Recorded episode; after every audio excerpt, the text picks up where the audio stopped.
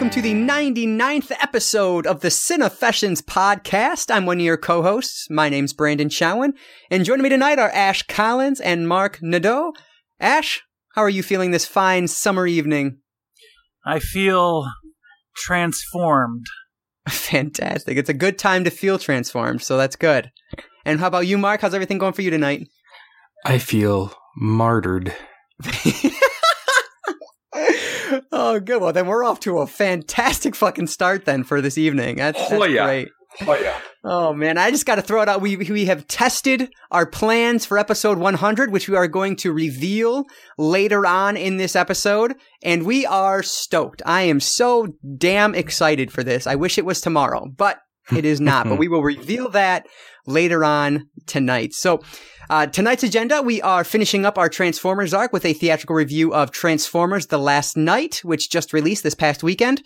And we'll be talking about the final featured film in the waning days of the sixth annual Cinefessions Summer Screams Challenge, the Martyrs remake from 2015. And like I said, we are also going to announce what we have planned for our centennial celebration, also known as episode 100. And that will be later on in the show. So use the show notes to skip ahead or listen through and enjoy what we have to offer for you. First, let's talk about social media and how you can follow us outside of just listening to the podcast. You can follow us on Twitter at Cinefessions. You can email us at contact at cinefessions.com. And you can leave us a voicemail if you want to be part of an upcoming show at 1 302 448 TALK. That's 1 302 448 8255. And also make sure you're following along on our Instagram account. We are Cinefessions on Instagram. Mark posts a ton of reviews on there, plus his media pickup, so definitely give that a follow. And you can also like our Facebook page at facebook.com backslash Cinefessions and check out our long list of past reviews and all 99 podcast episodes right on over at cinefessions.com. And we love social media because it gives us direct access to you, our listeners, and that's incredibly important to us. So please do not hesitate to reach out to us on any of those platforms to let us know that one, you're listening, and two, let us know how we can improve or what else you'd enjoy hearing us talk about so that things don't get stale uh, for you or us. All right. Help us keep these episodes as interesting as possible. You have the power to help shape these shows, so do not hesitate to use that. And also, if you've been listening to us and most importantly, enjoying what you're hearing, please leave us a review on iTunes. I cannot overstate how important iTunes reviews are to podcasts' successes. So the only way we can grow is with your help. So please log on into iTunes and leave us a quick five star, preferably, review. And we will uh, thank you immensely for your support there. Wait, wait, uh, Blair, are they are they gonna ask like on that Taco Bell thing if like um you know we advocated you know for a biased review? it doesn't matter. it doesn't matter at all. I don't want biased. I want nice. All right. Five stars, damn it. oh, man. And also, we are proud to tell you that this episode of the podcast is brought to you by Audible. Audible is still offering that free audiobook download with that 30 day trial, so all of our listeners have a chance to check out their services. There's over 180,000 titles to choose from for your iPhone, your Android, or your Kindle devices. So head on over to audibletrial.com backslash cinefessions to get your free audiobook. That's audibletrial.com backslash cinefessions. All right, Ash, what has been going on in your world this past week? A lot. When last we left our hero, let's see, we were I think I finished what Teenage Mutant Ninja Turtles. That's right, Out of the Shadows. Okay, so I got to watch uh, Doctor Strange, which I hadn't seen yet, courtesy of Netflix. Yay! Uh, let's see, I rewatched. uh, I still thought haven't was, seen Doctor Strange yet myself either. I have to watch that Eh, one. Yeah, it was decent. It was a Marvel Cinematic Universe origin story. If you've seen Ant Man or Iron Man, you've seen this, except it's with magic. Mhm. Um, pretty much. So that um that was it was okay. I it was worth watching. The effects were pretty good. I thought they were they were uh, they would have looked really good in 3D, but I just didn't get out to the theater to see them. So, um, Catwoman from 2004, which I I honestly I picked because Halle Berry was in it, and then I remembered how bad it was. Um, you know, rehashing the Catwoman story from Batman Returns, and then you know, just completely foobarring it didn't help it at all. Um, I watched Barbed Wire from '96. Uh, I've seen that before, but it's been a long time. It I don't know. It's okay. It's, of- fantastic. It's one of those good bad movies. I can rewatch that over and over again. yeah, there's there's a lot of there's some great moments in it, but it's just there's a lot of bad moments too. Uh, I, re- I rewatched Captain America: Civil War again. Uh, I watched Sky High for the first time. okay. Um, so that was pretty good. And then then I decided, you know what? I had this and I was tempted to watch it for uh, you know, for the subtitles week and I saved it for superhero week.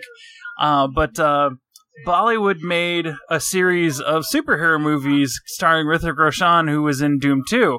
He was the thief in Dhoom 2. Um, I didn't watch the first one, not knowing that the first one the first one isn't really a superhero movie. The super, the first the first one is like a uh, uh it's like a ripoff of ET. Um, and it's basically tells the origin story of Hrithik's dad. Um, from uh, you know that is involved in it. But the movie's called Krrish. Um, and then uh, it's really the Krrish is like the middle child, so they it's really long. And honestly, after watching Krrish, um, I got enough of the origin story of his dad that I didn't feel the need to go back to watch the first one. So I skipped that. Um, this the effects are kind of neat. Um, the story is kind of eh. It just I don't know. It didn't do a whole lot for me. However, Krrish three was fucking awesome. Um, Okay.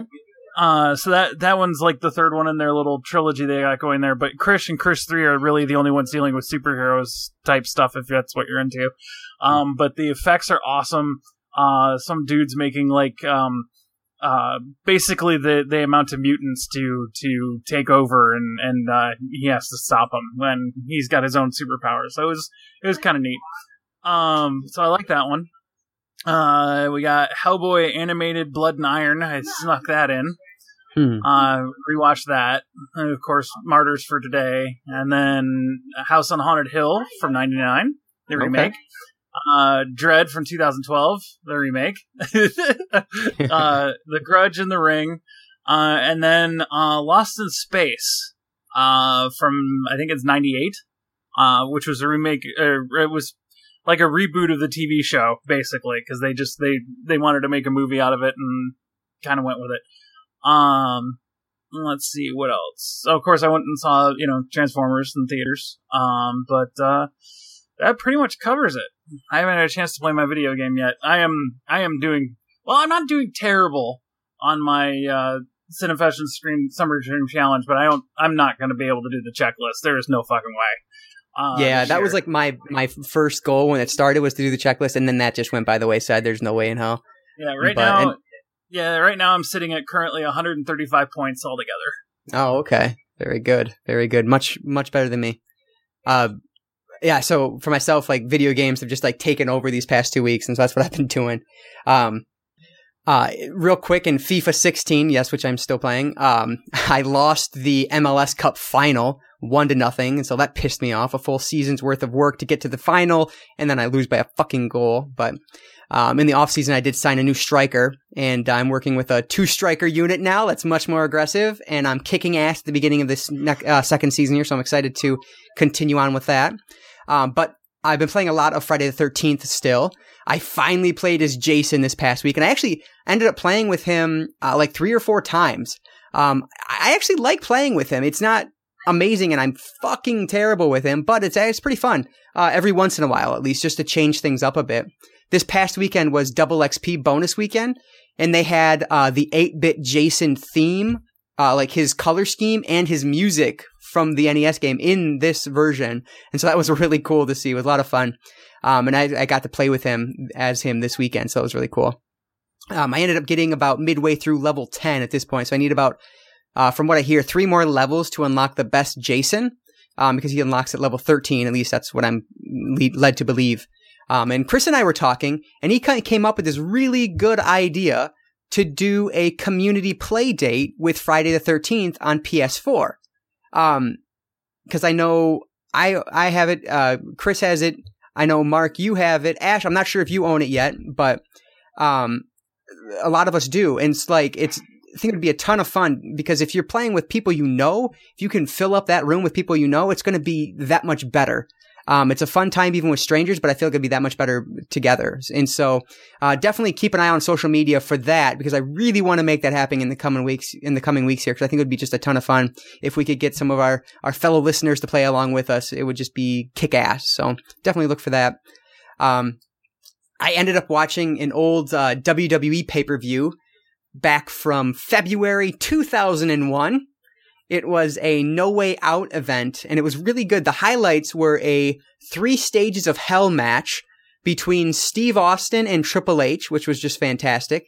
Um, and then the main event was the champion Kurt Angle versus the challenger The Rock, and the winner would become WWE champion and face Stone Cold Steve Austin at WrestleMania X7 or 17.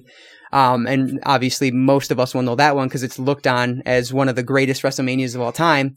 Um, and I would not argue too heavily against that myself. Um, and so I'm excited because that's going to be the next pay per view I end up watching. Um, I, uh, Bridget and I ended up going uh, thrift shopping this past weekend as well.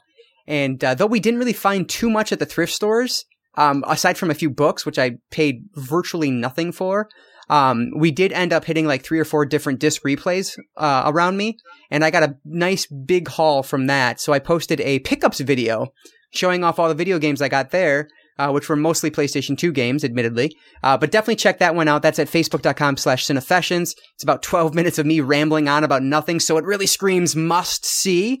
But uh, definitely, definitely check that out and, and give it a give it a like if you uh, would.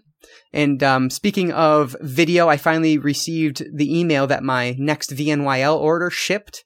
Um, so I should have that another unboxing for that posted sometime next week. Again, I'll post it on Facebook. Um, I'm going to try to get those on YouTube, but I realize that I'm recording vertically and I'm not going to put that on YouTube. And so next time I'm going to start recording um, horizontally with the phone. So that way it actually fills up a full screen.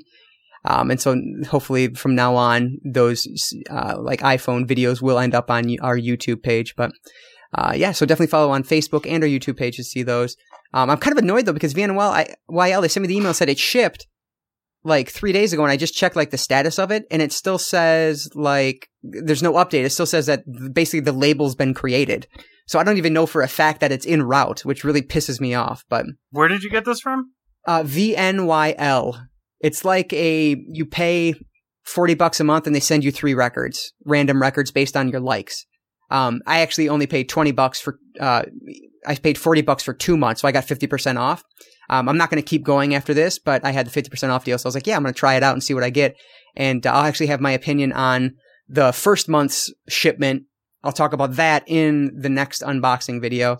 Um, but spoiler, I'm really pleased with it. So, uh, yeah, it's pretty cool. But yeah, so make sure you look for that. And that's really about it for, for me for this week. Oh, no, it's not. Do I tell this now? Yeah, I'm going to tell it now. Okay, so uh, Bridget's schedule, whatever. We couldn't get to the movies until last night because Bridget worked late uh, Monday and Tuesday night, and so um, the the we like to go to a Cinemark. It's a newer Cinemark at, at one of our malls here, and it's super nice. You got like the really big reclining seats, and you have so much room. You know, it's very luxurious. It's awesome. We love the Cinemark. Well, they didn't have a time that worked for us last night, uh, they only had like two shows, one at 1235 in the afternoon, which obviously we were at work, and then one at 1030 at night. I'm like, what the fuck? Like, I wouldn't get home until after one o'clock. Fuck that. And so uh, we couldn't do that. If I, and I really wanted to see it in, see it in 3D. And so instead, we had to go to our Star Fairlane, or it's not Star. I keep calling it Star. It's AMC. It used to be a Star, but now it's AMC. And so we go to this AMC and oh my God, it was one of the worst theater experiences I've had just in terms of the theater itself. Um, and so I'm going to rant here for a second. So we get there. First off, we buy the tickets online, you know, through an app so that we don't have to stand in line, right? At the Cinemark, you walk in, you go right to the ticket taker, he scans your phone and he gives you the glasses and you go and whatever, you go sit down. Here, we go in, there's nobody at the ticket taker line. I'm like, are you kidding me? So we're like walking around trying to figure out what the hell to do. And then we realize, well, let's go stand in line where you buy the tickets. And of course, there's a line. And so we have to stand in line. So that was uh, knock number one. Number two, we go to get concessions, get some popcorn. There's one person working and they are moving incredibly slow. There's like three people in front of us. It was a shit show, just really poorly managed. The manager was counting money instead of helping out and slowly walking it over to where it lived and then slowly walking back and then deciding to finally help other people. Like it was just a shit show. So we finally get our popcorn with with only seconds to spare. We get into the theater and the the floor I, I understand theater floors can be sticky, but this was the stickiest fucking floor I've ever walked on in my life. It was disgusting, and it was question. just all over. Yeah. Now, were there other other uh, Patreons of the cinema wearing uh, trench coats, uh, or uh, were they wearing rubber boots at all? No, Pee Wee Herman was not in the theater. Oh, but okay. okay. Yeah. Resume. Continue. Yep. Okay. Um, and it was disgusting. And then the 3D glasses that you get are the IMAX 3D glasses were I, I, wear glasses obviously, and so I, you know, I have to wear the 3D glasses over my glasses, otherwise I wouldn't be able to see anything. And they were incredibly uncomfortable, whereas the Cinemark XD 3D glasses are generally are very comfortable to wear even over my glasses. And so I have to sit and watch this practically three hour film with these uncomfortable 3D glasses on, so that sucked. Then we leave, I go to, I'm like about to piss myself, and so I like run into the bathroom. The bathrooms are, are filthy, of course, because of course they are. And then I go to try to wash my hands and they're out of soap. I tried the three different dispensers, no soap. I'm like, are you kidding me? So it was just horrible. I went home to uh, write to uh, AMC and let them know about this bad experience I had.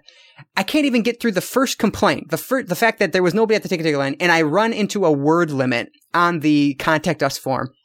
I am fucking livid at this point. So I'm like, you have got to be kidding me. Like, what a shit show AMC is.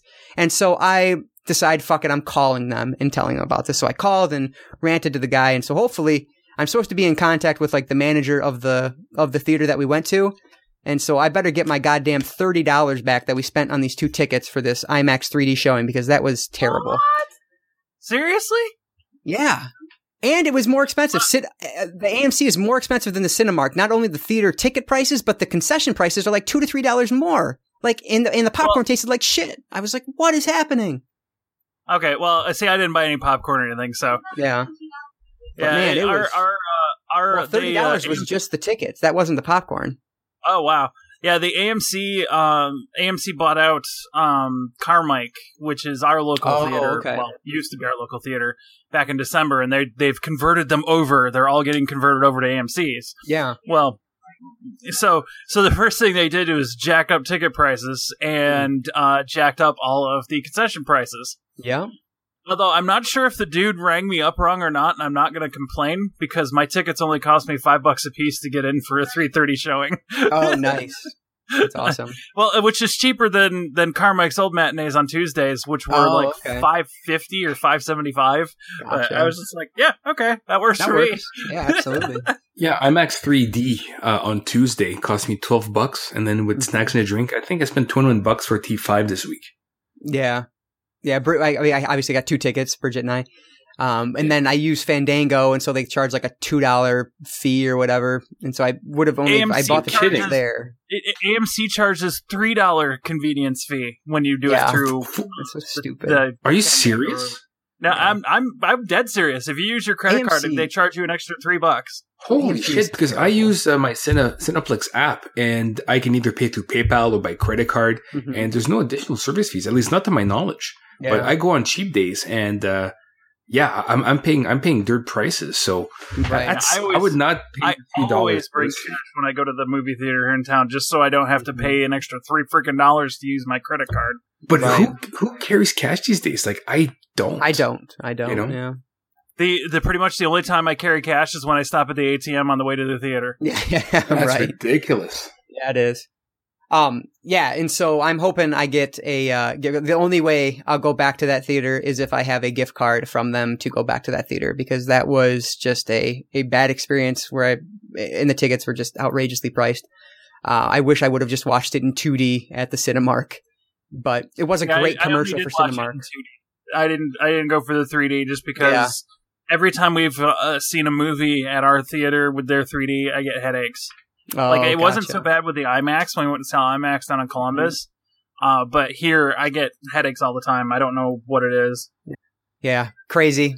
Pissed me off. So Star has lost their uh, Star. Goddamn, they're not Star anymore. AMC has lost my business for now, and uh, yeah, Carmack or Carmike Cinemark has mine. But that's my week. That's my rant. Hmm. Thank you for thank you for listening. You're welcome. What At about this you, Mark? Point, at this point, our listeners are like, "Hey, how do I how do I fast forward this part? That's right. That's why we put show notes. Where, when does Mark start through this talking? yawn. There we go. oh man. All right, Mark, take it away. Okay, um, I don't recall what the last film um, I talked about last week.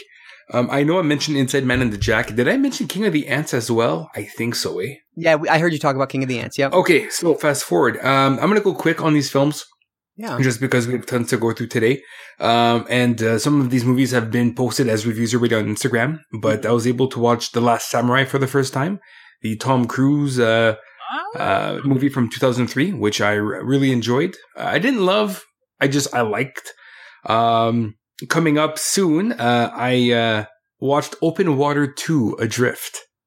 Oh, I like the Which, first one. I uh, don't like the second one. You know what? I didn't mind the second one. Um, I'm expecting what happened in the first happened in the second, and well, it doesn't. So yeah, I was kind of waiting for something else to happen at the end, but I, I really dug it. I don't want to go through any spoilers or anything, Right. even though the film's uh, 12 years old, 11 years old. But uh, I, the the whole thing of everybody being in the water and then having the baby on the boat by itself. And Yeah. then the film being kind of ambiguous at the end. Did the final characters survive or are they dead? I don't know. You know, Hmm. I, I personally think they are, but you know, uh, depends on how you uh, interpret the last uh, scene or two. Uh, but See- I think. Go I was gonna say that's one that I bought on Blu-ray, like the double feature of it, and I really want to Okay. rewatch both of them. I just haven't uh, haven't done it yet, but I remember just uh, when I watched the second one, I didn't like it as much as I liked the first one. Um, but uh, Yeah. I definitely want to give it another shot and see uh, see why, because I frankly I don't remember much of the second one at all at this point. Yeah, movies like this though, they're like they're good for the first time, but Mhm. they're not really rewatchable. Like I've owned Open Water for years, and I think I've only watched it the one time. oh yeah, You know, like I got it for cheap at Blockbuster back in the day, so whatever. Um, so I didn't pay much for it, um, but I remember liking it. But does it deserve multiple watches? I don't think so. Mhm. At least not not to me personally. I don't like. Yeah. I don't think there's that much rewatchability in it. But I did like number two. There's a few well known act well well known actors, a few actors that I recognized Okay. especially uh, uh, what's his name? Let me go back to his page here. Uh, there was uh, uh, Richard Spigot Jr. He played the trickster on uh, Supernatural, and I, again, I'm through. Uh, I'm going through season seven right now, so he was the only recognizable name or face I, I noticed at first. But then there's a few like Eric Dane's in it, but I didn't really watch his stuff before. Uh, but it was okay. Um, I watched. Uh, well, I posted this today on uh, Instagram, which uh, if you're listening tomorrow, that was yesterday. Um, Matchstick Men with Okay. uh, Nick Cage. Um, I did not know this was a Ridley Scott movie, so Oh, I I, was think I quite either. surprised. Yeah, so it's got Nick Cage, got Sam Rockwell, who's pretty much awesome in everything he does. Oh, I don't yeah. think anything's going to trump his role in Galaxy Quest. Every time I see him on screen, I think of Galaxy Quest. Hmm. Um, but he's really good in this one. Uh, him and Nick Cage, they're, uh, I guess they're grifters. They're con men. And, uh, shit happens where Nick Cage's long lost daughter comes back into the mix. And then he has to deal with his work and then her and then try to keep everything separate, which probably does not work. Um, so I really enjoyed that one. Again, Ridley Scott doing a comedy, kind of odd. Um, a few other ones. Uh, I watched The November Man uh, with Pierce Brosnan uh, and uh, oh, that action Actually, film, right? yeah, and Olga Kur- Kurlenko, which I believe she was a Bond girl or she was in Oh, Triple. X. Sounds familiar. One or the other. Yeah. Yeah. you see that face, you've seen her before. Um, I, I I liked it. I thought it was a decent spy thriller. Um, why she's is it called? It was a Bond girl, eh? Okay. Yep. Um, nothing special, but it was just it was just a decent film. I saw it on Netflix. Whatever. Uh, that actually replaces uh, one of my uh, one of my end titles for my DVD A to Z, just because I had no uh, films that start with N that I hadn't seen before. So I jumped on Oh. Netflix to watch an end title. Um, the last, well, actually, there's two more here. Um, I won't talk about. So for this podcast, I watched the Martyrs remake as we were supposed to. I also watched the original Martyrs for perspective, Yeah. and I will discuss that later on in the show. Yeah, perfect. Um, and okay, my big, my, my big happy film of the week, which Mhm. I've owned for a few years now. Um, I've actually met one of the lead actors at Cinema, Cinema Wasteland a few years ago, but didn't bother watching the movie till now. And I completely, I feel bad for doing so. Pieces of Talent from 2012. It's a movie uh, directed by Joe Stauffer, and it's written by him and David Long, who also plays uh, in the movie as a character named David Long. Um, so in this film, uh, we've got Kristi Ray. She is an actress uh, who plays Charlotte, who is an aspiring actress, but just can't get a break. Uh, works a shitty job as a waitress in a strip club, supports her mom because she's an alcoholic. So she she needs a break. She meets David Long, uh, who was getting beaten up outside of her strip club by a bouncer. She hmm. uh, kind of saves him from getting his ass kicked even more. Um, they become friends, and he's a director, and he wants to put her in one of his films. The thing okay. is, he's a serial killer, and he films all his victims dying. Amazing. Um, now, the thing too is that David Long, he's a guy that is so infectious on the screen. He's got long curly hair, beard. He looks like the nicest guy in the world. He smiles so much, and it looks like a genuine smile. Yeah. I think I, I only saw him get mad once in the movie, um, but he looks like a nice guy.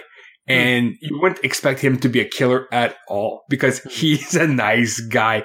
It's really odd because Charlotte's looking for a friend. He, well, obviously does not have that many friends. So they form a friendship, almost a romantic relationship um, until the final uh, the final act.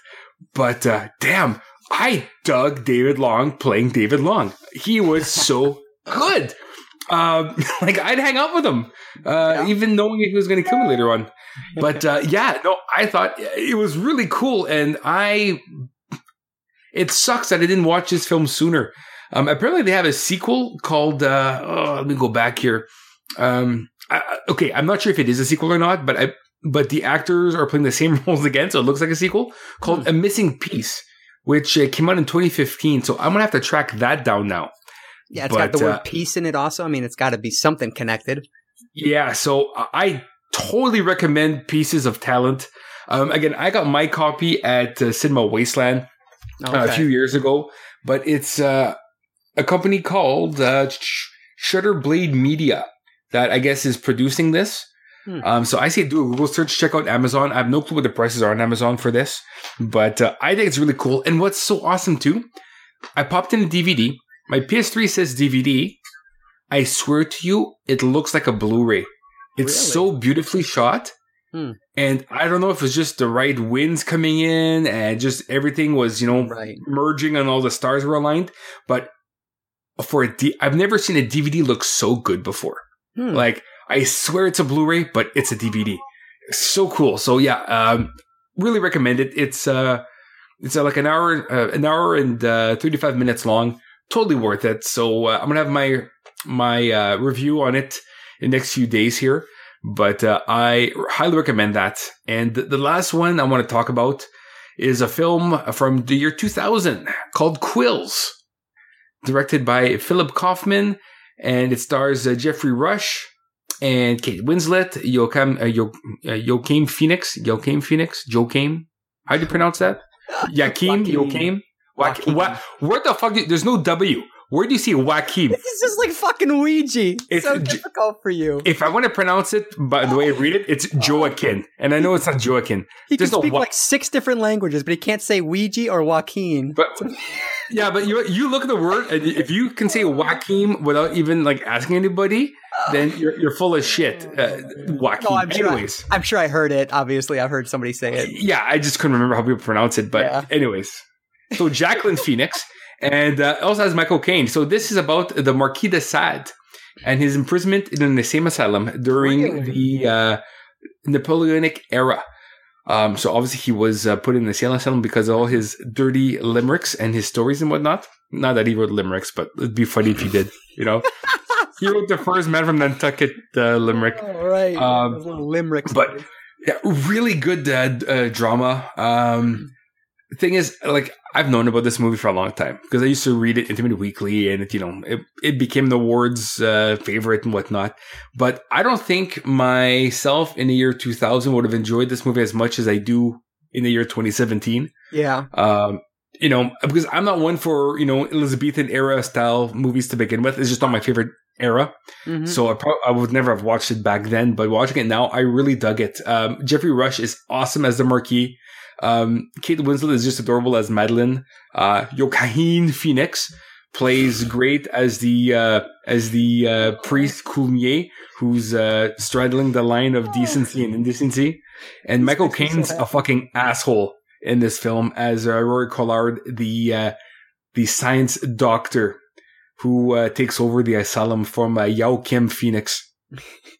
Um, so yeah, I, I, really like Quills as well. So uh, that's pretty much it for me. Um, TV wise, um, I've been watching some more Lucha Underground. I think I'm on episode 21 now of season one. Did you and see that re- there is um, kind of concern if Lucha Underground is actually going to continue filming? They're scheduled to continue filming uh, at the end of this year, but like yeah. the wrestlers have said that they haven't heard anything about it, and they're kind of worried that it's actually not going to continue. Well, I heard that the reason why some guys are pissed at them because they're in a contract with Lucha and they yeah. can't go to other bigger federations because of this contract. Mm-hmm. But they're not mm-hmm. filming right now because they've got so many episodes in the can right. that they don't need to. Um, I'd be surprised. I think this does really well on El Rey. Now that it's on Netflix, it's getting so many more eyes now because I don't have the El Rey network at home. Exactly. Um, so uh, I'm glad it's on Netflix because it's really good wrestling, but it's so bumpy. What like, uh, what episode are you on? Uh, 21. So they're in the oh, trios wow. tournament right now. Yeah. Really but like, you know, I, I listen to quite a few wrestling podcasts and, you know, they talk about how, you know, if you want to have a long career, try not to bump too much. You know, mm-hmm. you can do matches without even bumping once. And like Lucha is like a bump fest. Every match is a bump fest. Mm-hmm. You know, like these guys like Ricochet who plays uh, Prince Puma. How long is he going to wrestle? Because the stuff he does is ridiculous. Like uh, Will Ospreay, who's not in lucha, but just he's another high flyer who wrestles with uh, with Ricochet a lot in other promotions. Um, like he's been hurt many times already, and he's been out of action a lot, and he's very young. So. I mean, as, that's the independent wrestling style nowadays. So that's what you get. It is watching indie wrestling, and it's it's exciting. Mm-hmm. But these guys is like uh, lifespans for for the for the wrestling right. is not going to be that out. long. You know, yeah. Like, because really right now, like that indie wrestling I love and I can't mm-hmm. stand WWE. It's, I find it boring as fuck. Yeah. Boring. Um, I, yeah. But these guys wrestle for 20 years, you know? Right. Yep. So, yeah. Um, so apart from Lucha Underground, I've been watching, trying to finish off uh, season seven of Supernatural. Okay. Um, and I guess for my challenge next month, I'm going to start uh, season two of House of Cards. Oh, okay. So I'm going to get that going. And uh, as for a movie, well, I think uh, Spider Man comes out on the 7th, which is next Friday. Mm-hmm. Uh, I'm in a wedding that Friday, so I asked the groom if he wanted to bail on the wedding to go opening night. Yeah. Um, he's debating it. So Good. we'll see if I either see it on the Friday or maybe on the Sunday, but I'm going to yeah. go check that out. Uh, oh, in Winnipeg. We'll find out oh. if he's a real asshole or not with his answer. So, uh, you mean real ass dude? Seriously. you know, he's got a week to decide if he wants to make a mistake or not. High five. Um, so, uh, so yeah. Oh, hi, Jess. She's not listening, but uh, yes, I think apart from that, oh, I've been watching more of that. Uh, I've been. So there's that new app, Poker Go, which replaced Poker Central. I, I believe I talked about uh, previous week. I love that you watched that. And yeah, I'm I'm in I think hour forty of this fucking tournament that aired a month ago. Like this, it's almost overkill. But I need to watch every hand because of my OCD. Oh, so uh, yeah, I think I'm on day four of this Super High Roller Bowl from 2017. Wow. Um, I haven't seen any of the World Series of Poker stuff that happened this month because I'm still fucking watching this 50 hour plus tournament. It fascinates so, uh, me that people watch that. Oh, dude, I'll, i can watch poker all day long. I love wow. watching poker. It's like oh. I love watching poker. I love watching curling, which people find boring as well. Yeah, uh, yeah love it. Hmm. So uh, yeah, uh, I like playing it, but uh, I I don't enjoy watching it very much. Oh well, you haven't seen me play. That, you have not seen me true. play. That is yeah. true. That is Back me up for a tournament, and I'll show you. Whatever. Put the Cinefession sponsor out there. You got to wear the hat. Yeah, me and Joe Cain are going to really burn up the burn up the tables. Oh Jesus! Yeah. Um, and when it comes to gaming, uh, just because it's been a little slow at work, I've been able to put some hours into Zelda Breath of the Wild. Oh, okay. Um, which I finally got into. Uh, I had a really rough beginning because I couldn't find those fucking three altars at the beginning because oh. I really wasn't sure what I was doing. Yeah. And I don't, I've never really played a Zelda game apart from like the Super Nintendo Link to the Past. Gotcha. So, um, I'm not familiar with some of the characters or if there's backstory and whatnot, but mm-hmm. I'm finally getting into the game now and I'm really enjoying it. So I only have about 160 more hours to go on that. Um, but apart from that, I haven't done too much. I've been really, I'm still like doing more unpacking. The basement home theater is 90% done, awesome. minus a few little flourishes. Yeah. Which I'll get to when I get back from Winnipeg. And uh, yeah, moving is uh, a slow process, but mm-hmm. it's it's a gratifying process. Good. And uh, yeah, that's all for me.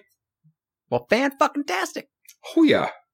Excellent. So let's do it. Let's uh let's wrap up this Transformers arc. So please today we are going to be talking about Transformers The Last Knight which just wait, wait, released wait, last week. Wait, wait, before we do this, I have an yes. AMC rant too. Oh yes, different... go for it. Um they broke up and I don't know if they you guys had this before your showing or not. Um the trailer for Dunkirk. Yes. Yeah, Dunkirk. Yes. Yeah. Brief little 20 second snippets. Mm-hmm. Yeah. They had like six of them and then an abbreviated trailer, all spread out through all the other fucking trailers. Yeah. They were what? so annoying. Yeah, that was weird. I, I couldn't figure out what was yeah, happening. Yeah, they were so fucking annoying. I don't know that I even want to see the fucking movie now. I was just oh. like, what in the hell?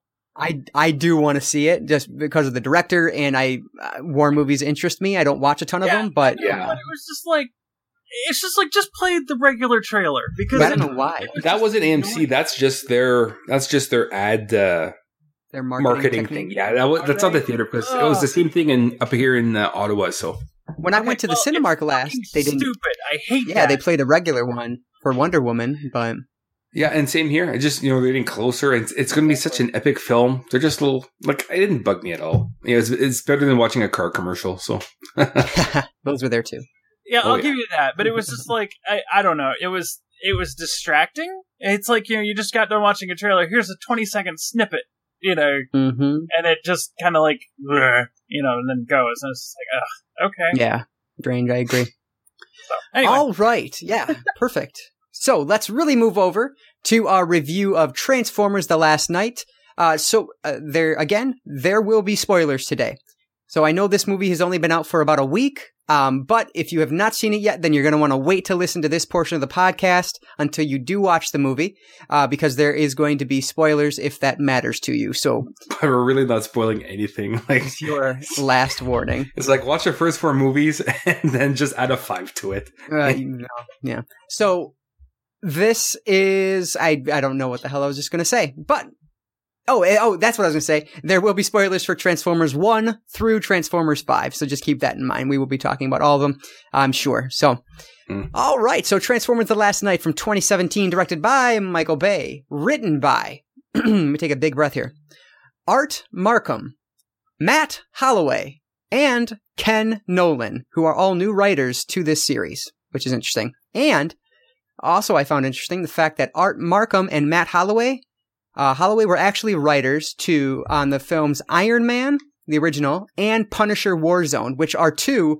of my favorite comic book movies. So I thought that was interesting. I had no idea that that's who they were. Um, and I think Ken Nolan did like Black Hawk Down or something, something random like that. Um, but yeah, so that interests me. It currently has actually, you know what? I uh, I don't know what it currently has. It currently has an IMDb, IMDb score of 5.3 out of 19,517 votes, which was significantly higher than what it was yesterday. It has a current Metacritic score of 28 and mm-hmm. a 16% tomato meter with an audience score on Rotten Tomatoes of 54%. It had a $217 million budget and an opening weekend gross of 78.9 million, which, if I remember right, or read right, that's actually the lowest opening weekend yes. for any Transformers film, which is interesting. Yep. Lowest of the series so far. Yeah. So, there's that. So obviously this review will be a little bit different because we didn't take notes while we were watching this film. We watched it and then I came back and, and jotted down some things. So uh, I'm sure we're going to be all over the place with this because I know my notes kind of are. Um, but right from the beginning, you know what? I don't even, let's just, I, I'm, I'm going to just throw this out there right now. Mm-hmm. I am willing to bet if you didn't like Transformers Age of Extinction, you didn't like Transformers The Last Knight. I wouldn't say that so much. No? Okay. I, I, I do think Age of Extinction is the worst of the series. Okay. Um, but this movie kind of rectified a few things I hated. I know it. I know the, it did a couple. I just didn't think it would have done enough for you. Was my thought. Oh, uh, I well, I don't want to go with my final score yet. Um, right. But no, absolutely not. Yeah. This still is in the bottom of the ranking.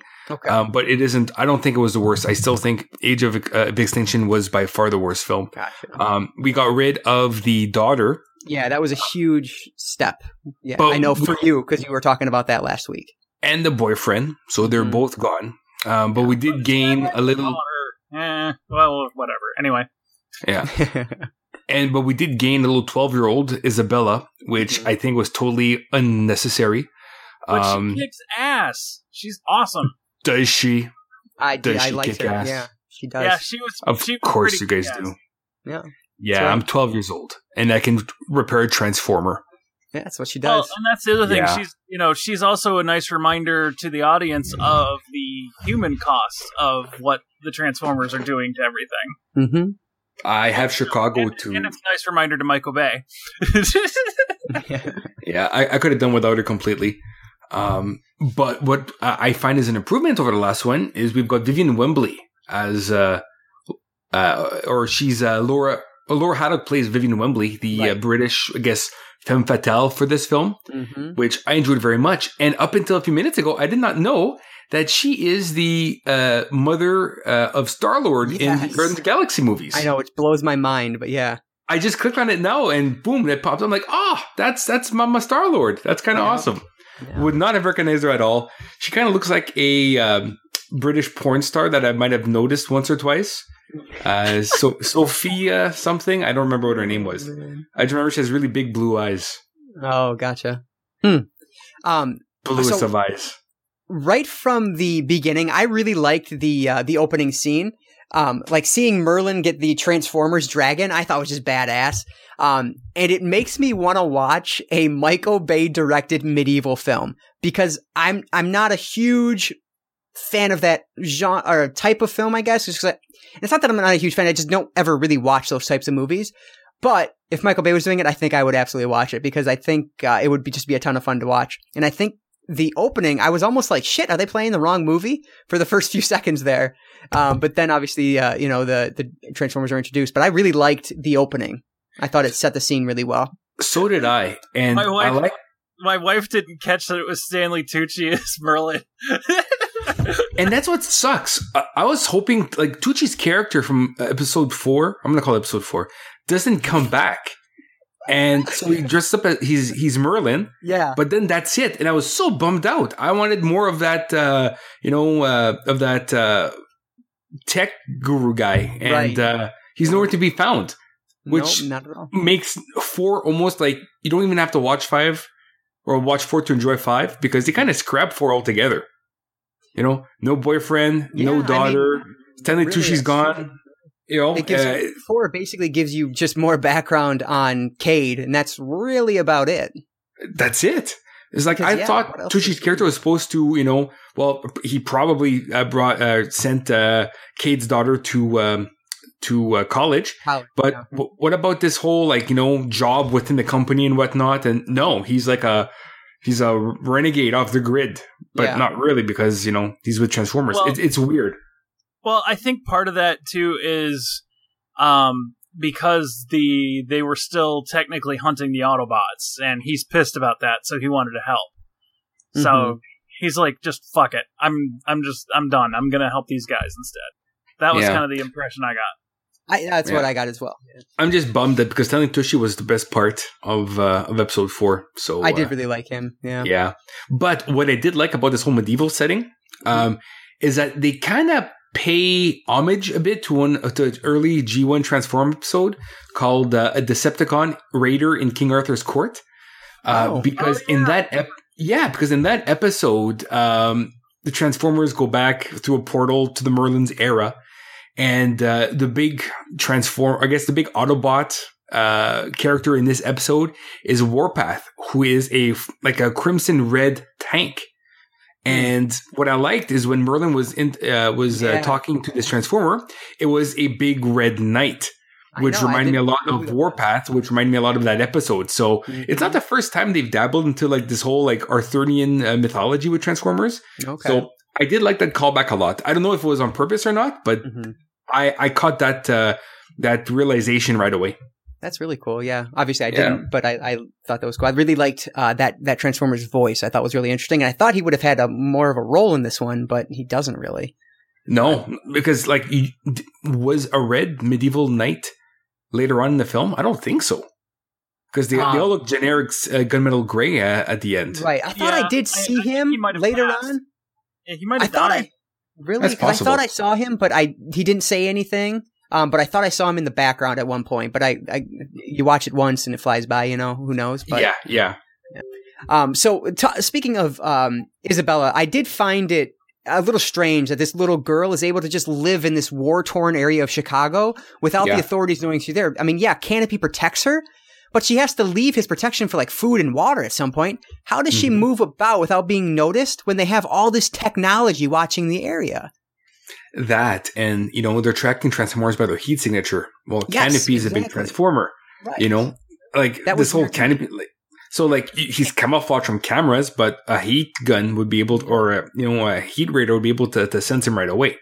yeah, Well, and That was- depends too, because I think he had covered himself with so much soil. trash, you know, that it basically hid him. I mean, the only time that they actually saw him was when he was moving, and even then, they had heat signature there because, uh, but they were tracking his movement, and they could see the kids, but not him. Yeah, that could be. I don't remember specifically. I guess I, I just find the science gets kind of fuzzy in Michael Bay films. it it does, and that's what. I, and the other It's a thing, it- Michael Bay movie. The right? And science that's why. always gets fuzzy. Yeah, and that's because Cade's kind of the same way. He's able to live in this junkyard with these giant transformers without being caught. I mean, But both that thing and Isabella, I feel like it's just something you have to. Ju- you're just either going to go with it or you're not, and that's and it's basically one way or the other, and that's kind of it. But the thing is, like the guys knew that he was there, but because he wasn't doing a lot of shit, they Yeah. kind of kept him like, "We keep an eye on you. We know you're there, but we won't bug you right now." At least Yeah, that's, that's how true. I That's- caught it. No, I think I think you're right. I think you're right. Yeah, because Cade isn't the smartest guy in the world. It's Mike. Wal- it's Mark Wahlberg. You know. well, they were also trying to track him to find the Autobots too. yeah, So they it's figured like if they were- them right where hiding them too.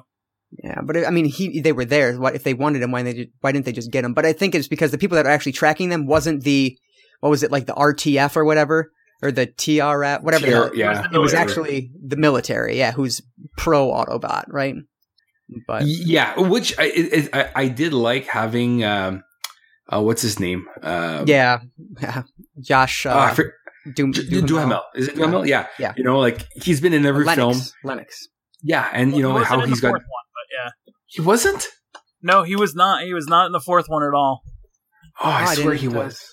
They all kind of merge into like beef and not the beef. Well, whatever. Um, No, yeah, well, it he was good to see him in the fifth one. He and uh, he and um, Epps uh, exited with the beef, and then they brought uh, they brought him back in this one. I loved that they brought right. back Simmons too. Oh my fucking god, See, Simmons I, and Cuba I didn't. cracks my shit up. I did. I thought. he- I thought he was. He was very underused, and I have. A, I have that complaint about uh, a few of the characters. Yeah. Um, I like that they were there, but they didn't really do as much as I hoped with them. And I'm talking. I'll talk about that more in a minute because it's down somewhere else in my notes, and I don't feel like scrolling to find it right this second. But But I, I Um, agree with you though. You, like what I did like though, him being in Cuba, he, and he Mhm. was with the Transformer. I'm assuming that was Beachcomber. Um, so I, I dug that. But yeah, uh, he he was a throwaway. He he really did nothing apart from telling uh, Anthony Hopkins where to go for one book, and that's it. yeah. Like- oh, and the other character. So I really liked him, but again, underutilized. I thought was Jimmy, um, like the African American guy that lived at the junkyard with them. Yeah, how can T.J. Miller die in four, but Yeah. Jimmy survives in five? Right. It's Jimmy just like added nothing to this role. Well, Um, you you guys also missed one other thing. Sam Witwicky is also dead. He's dead. Think about it. All of those people, she's the because they talk Oh, about yeah, it. She's, she's the, the last last one. of the line, and there was a photo of Sam there. Mm-hmm. She's the last of the line. That means Sam's dead, yeah, that's got to be right. and his I- I- parents. I- I Yeah. Can't argue that. I, I, I can't I can't I can't believe that. I just I part of won't my heart. I just can't. I just can't. That's really interesting. I, I didn't even think about that, but yeah, that sounds like it would be right. Yeah. I, I, it is Very funny that they used his uh, eBay profile picture. in the Yeah. frame. Yeah. I love that. yeah. Um, so go back to Isabella real quick. So Yes. even though I thought that that was just weird, but again, if you're just going with it, you're going with it, you know. But I really enjoyed her scene with the young boys at the beginning. Um, the boy flirting with her, I thought was hilarious. He just turns to the other guy and goes, "I'm in love." I, that that made me laugh. I liked Yes, them, and I was surprised that. there wasn't That's more of them. hilarious. Yeah, they they made me laugh though.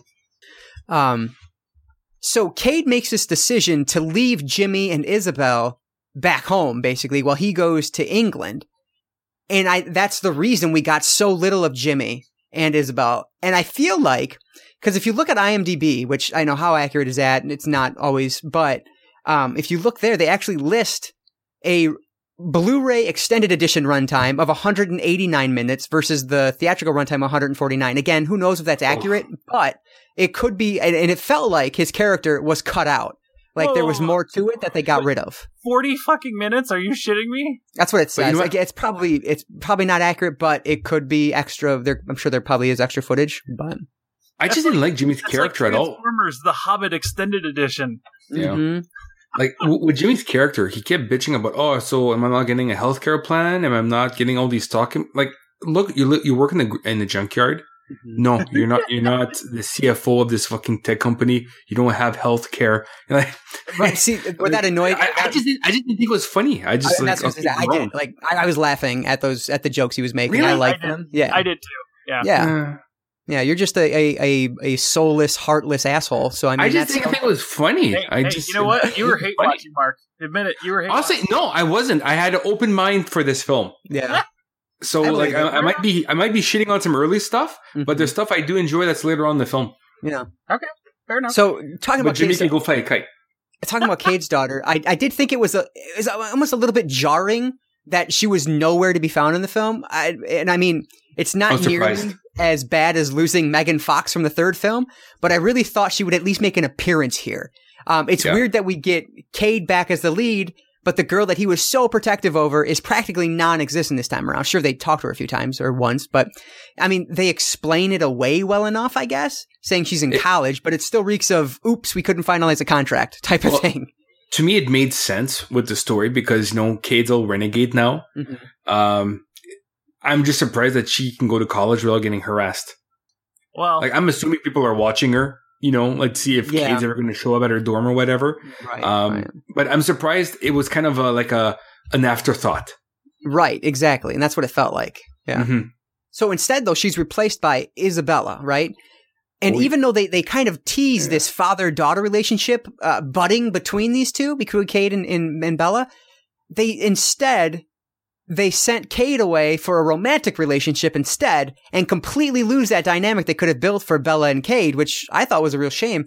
It's one that um, I, it's, it's a relationship that definitely could develop in the next film, um, assuming that they're both in it. But I.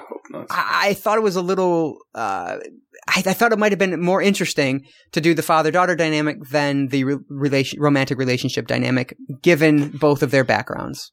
Well, the the only thing I can see that uh, Isabella added to the film is cute robots. She was able to play with the cute di- little baby dinosaurs. I which, love those little baby dinosaurs. of So awesome. course you did.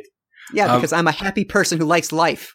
Oh, I like life sometimes. I'm Whatever. just kidding. I'm Don't don't hate me, bro. Um, now the the robot that she had, yeah. um, reminded me. Uh, look really quick here. Scooter. Do you remember? Do you remember the uh, cartoon Mask? No, I, I've heard of it, but I've never seen that. You know, where the car could be also like a like a plane, and the helicopter would become a motorbike, shit like that. Well, the uh, of course now I can't find it on uh, on IMDb here, but um, the uh, robot that she had reminded me a lot of the uh, robot that the kid of the leader of the good guys had. And I oh here we go mask uh, armored uh, mobile armored strike command. and of course I'm not going to find anything here, but I, I, think his name is Robbie, and just the the way that it was put on screen and the the character itself reminded me of like a little you know companion robot that hmm. really didn't do much, uh, but let's say the series continued, I can see comp- that robot getting really annoying further down the line. Really? Oh, I totally. I didn't get that vibe. I, I, I liked what he did, which wasn't terribly much, but. Oh, I, I don't know. I just it reminds, it reminds me of like you know '80s kids cartoons where like you know the dad is a super fucking GI Joe, so the kid has to have like a plaything, you know, mm. and that's yeah, her plaything. It just, just the, the whole like you know, yeah. It just, I, it just reminded me of that. I don't know a lot of 80s cartoon. I'm definitely a 90s child in terms of when I was watching most of the, the cartoon stuff, but which I obviously I still watch cartoons all the time. But um, so yeah, it's probably just something I haven't experienced as much. Yeah, obviously I'm just I'm, I'm, just getting old. Thank you for yeah. uh, spotlighting that. Your weekly reminder of that. So mm-hmm. perfect. Mm. Um, yeah, I had no idea that Sir Anthony Hopkins was in this, but holy shit, I thought he was great. trailers? I didn't watch the trailer. I specifically avoided the trailers. Ah, okay. okay. Yeah. Um, but I thought he was great in this. Opening voiceover, you couldn't tell it that. he, I didn't. Just, no, I didn't connect it at all. But you're he's cashing right. all the checks he can right now. I don't yeah. know if he owes someone money or whatnot, but he's cashing all the. You checks. didn't like him in this? You know, I, I think he was okay in it. Like I, I, wasn't oh, great, but wasn't I bad. I loved him in this just because he was so fucking vulgar. That was he was, awesome. yeah. I know. I really like that. Like the car chase scene, he's just flipping people off. I know. it was so funny. Yeah. I liked the, the the between him and his his what what uh, Cogswell. Yeah, but what's Co- um Hound calls him the R two D two clone, which was oh. absolutely right. Um, yeah, I, I really dug his robot uh, sidekick. Yeah, it was awesome. It was one of the highlights of the film for me. I really dug him a lot. When he fucking runs at after she's like, "Do you want me to take my clothes off?" and he's like, "Yes," and he just fucking bolts at him and takes him down. It was so funny. I loved that scene. That was great. He he's a, a very enjoyable character. He made me laugh. Totally because he's prim and proper, but then he's got all this rage yep. behind his eyes. So much rage. I loved yeah. him playing the yeah. organ and singing and shit too. yes, that was hilarious. Oh, yeah, that was so funny. Yeah, oh, no, man. see, and, and, that's why, like, I, I, really dug some things in this movie, mm-hmm. and uh, Cogswell was a major highlight. Yeah, excuse my my wrestling term, but I marked out hardcore when Day Trader showed up and it was fucking Steve Buscemi. I loved that. I wish we would have gotten more of him because I thought he was so good in that little cameo that he has. I had no clue that was Steve Buscemi up until I clicked on it just now. I really? had no idea. Oh, his voice is for me. Voice. His, his voice for me is just still him. Voice. No. I didn't. I didn't get Hopkins, but I got Buscemi. So what's that say about me? I, I don't know. I'm a Fargo fan. Uh, I guess you like the Coen Brothers. Exactly. That is true. I do. Um, so I love I love the idea of Optimus Prime turning evil, but unfortunately, I feel like they didn't really go with it as much as I hoped they would. Nah, he, didn't. He turns from evil to good again in a damn in damn near an instant. All and it takes why? is hearing and Bumblebee's voice again. Exactly. What the fuck? Seriously? It, you know what it reminded me of? And I, I hate to make this connection because I actually really like this movie and know everybody else didn't. Batman vs Superman with uh, the mom's name. That's what Martha? it reminded me of. Martha. Yeah. That's funny. Yeah, exactly. actually, that was one of the one of the other reviewers I saw online com- made the comment that it's the Martha moment. Oh, really? Oh, damn it! Nothing is original anymore. God damn it! No, that, that is so far. I, I, that that makes so much sense yeah. in my mind. it didn't even dawn on me just because. Uh, uh-huh. well, eh, eh, the other, the only thing I think that that really kicks that off though is that Bumblebee hasn't spoken for probably centuries you know, and and Prime's known him forever. See, and I have a question about is, that. You know, because I thought I don't remember him talking, but I was reading something. There was like a comment on it that said he haven't. Oh, I think it was on IMDb. And again, I know we get all we get so much more info from here, and it's probably shit, bullshit. But um, what the hell was it? It was like uh, he hadn't talked since the you know whatever centuries, but in reality, he actually talks at the end of like the second film or something. Does he? I don't know. That's what I was reading. But again, it could hmm. be not. I'm trying to find it and I can't. I don't remember that. But no, I, and I, don't either. But I was just curious. I was going to ask about that. I remember him talking, but it was short lived because he was back to not talking again in the third movie. Yeah. Oh, I like when they put his his voice box in. Yes. That was so funny. That was very like, funny. that was very very funny. I did like I liked Cade and Grimlock. Cade and Grimlock crack oh. my shit up. oh yeah, put it to yeah, spin it. yeah, yeah, Grimlock really is fucking dumb in this movie. Like know, he really is a dinosaur robot, you know? Mm-hmm. Yeah. Like he was exactly. smarter in the G1 cartoon. Like Grimlock had some sense of like situational awareness, you know? And in this one, yeah. he's just an animal robot dinosaur. oh man. Yeah, it makes me laugh. Um Oh, here it is. Yeah, Optimus Prime claims he has not heard Bumblebee speak since they were last on Cybertron, despite him speaking at the end of the 2007 movie. So someone will have to fact check that. I ain't doing it right now. Yeah, but I don't recall anyway. that. Um, a few things bugged me now that we're talking yeah, about other Transformers. Um, mm-hmm. So what happened to Galvatron? How how did Megatron become Megatron again? You know what? That's a really good point that I didn't even think about while I was watching. Oh, but yeah, see, I was waiting for him to say, "Oh, I'm Galvatron," but no. It's like again, Age of, uh, of Extinction. You can totally disregard really because can. he was supposed to be like you know the big bad for this yeah. film, and he's Megatron. I wonder why. How the fuck is. did that happen? I'm wondering um, because Megatron got the same treatment Prime did. Because if you notice, Megatron is sporting that red mark from Quintessa, yeah. just like Prime is. I'm yeah. betting she's just like, you know what? You're not Galvatron, dumb shit. You know. but then what? Your real name, motherfucker. well, I know they still had the Megatron head in Tucci's uh, company. So how did Quintessa get that to revitalize Megatron? And then what just what happened to Galvatron? Like completely yeah. disregarded, you know? And that's something well, that's such a big point of the last one they should talk That was like a the the the head that Megatron was sporting wasn't the same head that he had in the other movies. It wasn't. Uh, no, it was. Well, no, it but was different. Well, yeah, it was more like armored, like a medieval knight, right? Uh, because that's the whole motif of this film is like Transformers now with just big swords. Um, but he still called himself Megatron, so like they had to have had like I'm assuming the head is no longer in that company in, in the company's possession. So how did the essence of Megatron go into this robot? Because like Prime's got the uh, went and got his head. I, I don't know. I just that that that's something that bugged me. And something else that bugged me was the whole Bumblebee, uh, you know, getting ripped apart, but then put Being back together put again. Back together. What what the fuck is that? I know. I thought it was weird they didn't comment on it because, uh, like, my thought was maybe they were trying to like they used some of the technology from the last film to make that happen. But why wouldn't all of but, the Transformers have that then? Like, I don't. It was just strange. If, they use that tech, they didn't use the same special effects because remember no, how everything got all cubed and stuff. So exactly it's just balls, like yeah. nobody nobody describes or explains it, and I don't need to be explained. Actually, I do. I do need to be explained everything that changes from film to film. If it's that drastic, yeah, you know, I, I need I need to know why this occurred. I Maybe I have to read the novelization if there is one to, to right. get all my expl- all my answers. Uh, but uh, it's like it's these though, things that make me scratch my head during the theater, and it distracts me from the film sometimes. Yeah. Um, I don't know how I didn't catch those things. Well, I caught the fact that the Bumblebee thing was happening, but I didn't even catch the Galvatron Megatron thing, which seems very obvious. But, um, and I will say though, when Bumblebee came on and he was the the new Camaro, oh my! I turned to Bridget and said, "I'm so horny right now." Like I fucking, oh my god, I well, want that fucking car. That's my next one. for it. Yellow one. I'm getting a yellow convertible with black stripes. That's my next one. Trading in my so red that's, one. That's why the theater is so sticky. It was a previous showing.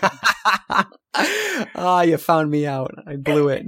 And one more thing, you, you know, in this movie, um, there's a chase scene of some sort, and Bumblebee kind of half transforms to shoot a gun at a vehicle. Yeah. Well, why doesn't he use his his guns from Transformers Three with the wreckers? You know, when he was driving and all these weapons and shit. Where where, where did that go? I you know like remember to be honest. He, yeah. He, really, because he remember he had like you know in his car mode had all these fucking guns, but then four and five, he doesn't. So they're all just what happened blending to together, man. I don't know. Uh, yeah, not for the good. Not for the good. Anyways, that I'm, I'm, I'm done bitching. Like, yeah, well, I did one thing I did like, and, and, my wife made the same comment. Um, is the uh, this didn't feel like the Optimus Prime show. Like you know, right. it, like the last like two or True. three movies have been the Optimus Prime show. This was a lot more of an ensemble thing. It was almost a Bumblebee Cade, yeah, like, uh, mashup. Right, and and going with that idea, the other thing I liked about it was that it was this one was not nearly as much, you know, the America fuck yeah thing. You know, it was no. almost all of the plot took place outside of the states, and I really yeah. liked that. It felt more. Uh, it made it feel of more of a global importance rather than just an mm-hmm. American mm-hmm. thing. And I, I really yeah. like that about the movie because it was literally the end of the earth as we know it if things kept going the way that Megatron and company wanted them to go. So I liked that a lot. One thing going back to Optimus Prime, yeah, is yes, I totally agree. It's not his film as much anymore, but he had I think two or three speeches. Yeah, he did. I knew you were going to comment on those. And in those two and three speeches, it all goes. I am Optimus Prime, leader. Like, how many times he has to self declare himself? We all know you're fucking Optimus Prime, but he talks into the third person and yeah. keeps naming himself in all his fucking speeches. I'm like, enough already. So you know we how, know who you are. Remember in the oh, first? Oh my god! okay, no. Oh, sorry. No, go ahead. Oh, I was just remember in our first episode how I was like, "Oh, he said more than meets the eye." I really like that, and you were like, "Yeah, give me a break." Well, yes. I finally was like, "Ooh," winced at this one because at the end he's like, "Earth has more than meets the eye." I was like, "Ooh, no, no." I know it's fucking gross. It gives me douche oh. chills. oh man, go ahead, but, Ash. The one thing, the one thing I did there, there's a, there was a, um, okay, when Transformers was first going around, and the Transformers got pulled off of the air in the U.S., but they kept going in Japan. Uh, well, uh, Transformers still kept going as a toy line, so you had the Power Masters and everything else. Headmasters, yeah. And in Japan, they were referred to as Master Force, and it was a whole different idea. Uh, and the Master Force guys uh, were basically humans that uh, got recruited to be the Transformers. And uh, so they actually had this whole cartoon based off of it called Transformers Master Force. It was set on Earth. And um, one of the guys was Power Master Prime, but he was they called him Ginrai in the in the show because that was the character's name. Not you know he wasn't actually Optimus. He just looked like him. Okay. Um, but when they they they didn't bring Master Force to the U.S., but they brought it to I think the Philippines and dubbed it in English for the Philippines. But then they used the American toy names for the characters instead of the Japanese character names. So you have hmm. this trucker who's like you know he's like a 20 year old Japanese trucker who calls himself Optimus Prime. but it oh, was man. the dub is fucking terrible. I I watched it just so I kind of see some of the show, but it, like every like he at one point he says his name like 17 times in three minutes. So it's like, I am Optimus Prime. Hello. You know, he just like it goes on and I'm like, oh my God. And my, even my wife was like, shut up. that would upset me. Say your goddamn name. oh, man. That's really funny. Well, I know that Shout Factory released, so Shout, I think it was Rhino. Actually, I think Shout took over anyways. Anyways. Yeah, I think. Um, after the Transformers, uh, G1 series, they did the whole Headmasters and stuff like that for Japan. Yeah. And uh, I picked up, I think it's Headmasters Volume 1, which is like after the movie, after season four. I just never picked, I never watched them because, well, I just never had the chance to. But uh, I think there's three or four more like seasons of Transformers that you can buy from the series G1 before it becomes all the offshoots that uh, came with uh, Cartoon Network and whatnot. Oh, oh um, oh, Mark, Mark, here's a here's a fun fact. Here's a fun okay. canon fact for you. In the Transformers universe in Japan, Transformers the movie isn't canon. Really? They really? They didn't get the movie until well after like the series was near its end. So Transformers Headmasters uh, picks up uh, right where the series ends, but so they never got the movie. It just jumped ahead in time with Rodimus being the leader, so they don't uh, they had no freaking idea what was going on, type of thing. Huh. Oh, speaking of, the... speaking of Rodimus, okay. So of course in this film we've got Hot Rod. Yeah. Why does he have a French accent? it, I don't know. It makes it no fucking sense. I it liked it. He doesn't even like it. What do you don't like it? You better like it. No, um, I, I, don't like. I, I liked Hot Rod. I didn't really like Rodimus Prime. I didn't like him as a Prime character. But having Hot Rod, cool. But having him with a French accent just made absolutely no fucking sense whatsoever. just, just none. None. Yeah, it was I got never the explained, but- that he like was using it and like in like he got in combat and like B he got damaged and and uh, it couldn't they couldn't repair it so he was stuck with his accent. Yeah, because don't, don't they say like you know uh, he Well, Anthony he Hopkins likes it, says so he likes sticks with Like, it. he says Yeah. he's stuck with it. Yeah. right exactly that's his response. And it's it's just it's just stupid Michael Bay doing stupid Michael Bay things Yeah, but as someone who for, for no reason whatsoever. as someone who doesn't know Hot Rod, I don't know how he normally speaks, so I had that didn't bother me at all. But Hot Rod is Judd Nelson. Pretty much. Really? Pretty much. Um, and and speaking of other characters, so at the end we get the fact that um, or we, we get the introduction of Unicron is in this movie, right? And so apparently Yes. Unicron is Earth or whatever, but whatever.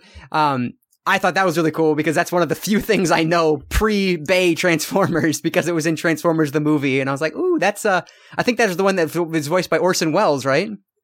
Yes. Yeah, And I was bummed he didn't make an appearance in this movie. Orson Welles. No, Unicron. oh, Yeah, yes, Orson Welles. I thought you were making a joke. No, no, I want. If Earth is fucking Unicron, Unicron spoiler does make an appearance at the end. She's like, "Don't touch him," and he's like, "What are you talking about?" He's like, "Unicron won't like that." Yeah, but he, you don't see him. It's just the horns. You know, like I wanted to see Unicron because that would really destroy the Earth.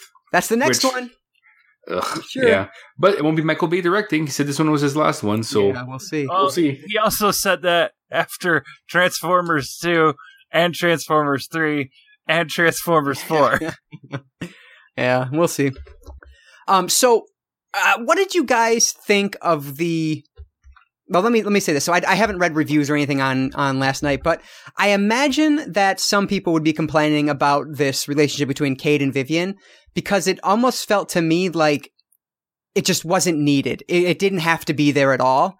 Um, but that said, I still liked them together. I enjoyed them. I thought they had really good on-screen chemistry. It's nothing like uh, the Wonder Woman romance subplot, which I thought was Yeah. just fantastic. But I thought this one was fine. I didn't dislike it. Um, But- it didn't bug me either. I feel like that might be a complaint, and I was just curious. I could maybe I'm completely wrong, but that's why I was wondering if you guys liked that or didn't like it. No, no, I like the character. I want to see her naked. Um, Obviously, yeah, she's pretty hot. It's the accent does it for me. But yeah, Oh, I, God, I, yes. I had no problems with their relationship. It's like, yeah, Yeah. they're they're two people on very dry streaks right now. So go ahead and have some love in a submarine. yeah. You know, I, I had no problems with it. It f- it went. It almost it felt quick. Like again, like there was just maybe some stuff that was removed from it. Um, but Well, there is there is No. going to die in three days, so why dilly yeah, dally? that's true. You know, exactly. Very. Did you have any problems with the relationship at all, Ash, or were you on board? No, I was I was amused by it. Um, I I thought they were kind of funny together. I was not Yeah. expecting them to actually like you know hook up in this movie at all. But Mm. I I'm wondering honestly if like they didn't get the actors together and then they had a chemistry, so they're like, ah, hey, why don't we play on this a little bit? Yeah, maybe, maybe. Um, I wish Quintessa would have been more have been the main villain in this, overseeing Oh, Megatron do it again. Okay, I know we've complained about the designs. You know, the people have complained about the designs um, Yeah. of the Transformers. Mhm. Her design was fucking awesome. I, I liked it. Loved that design. Yeah. It just it looked great. and I think why we like it so much is because it's so else. different. Yeah, exactly. Because it's so different from all the other gray metal uh, me- uh, Decepticons that we see. and I don't think there's enough female Transformers. Like There isn't. seriously, there, there isn't enough. I've literally Um, heard one speak in five movies, Like, and it was one line before she got killed. And that was number two. Yeah, um, I, I liked her because you know she had that whole Quintesson feel from the G1 cartoons again. Oh, Um, yeah, and uh, yeah, I, I had no problems with her at all. I wanted to see more. She I was underutilized. And I was dis- exactly. I was disappointed that she's taken out literally at one shot. Like she's dumped shockingly easily by a shot from Bu- uh, Bumblebee, and that's it. Yeah. Um, of course, obviously, you know, you do get the scene during the credits, and it looks like she'll be back for the next one. But that doesn't make the fact that they underused or underutilized her here any less disappointing. Of course, yeah. Well, I didn't. I didn't stay after the credits. I was done. I, I had a, I didn't, I just, it was like the scene during the credits. Like I didn't stay after either because I was going to piss myself. Um, and A- Ash, did you say there was like a post credit scene, or was it just like the? no, it was just that scene. That Uh, Thank that was- God I didn't waste my time then. It was post credits, but yeah, that was yeah, it. it's actually like, like right during the credits. Oh, yeah. was it? Was it the girl? It was Quintessa as yeah, like a in human form. Oh, was that Quintessa? Yeah. Yeah. Oh, That's her I, didn't, actress. Yeah. I didn't even know. I, I I thought it was just some random girl. oh like, no. hey, oh yeah, don't wake him up. Yeah, blah, blah, blah. Yeah, I didn't know that was good. Quintessa. Yeah. Oh, okay, that makes more sense. Right.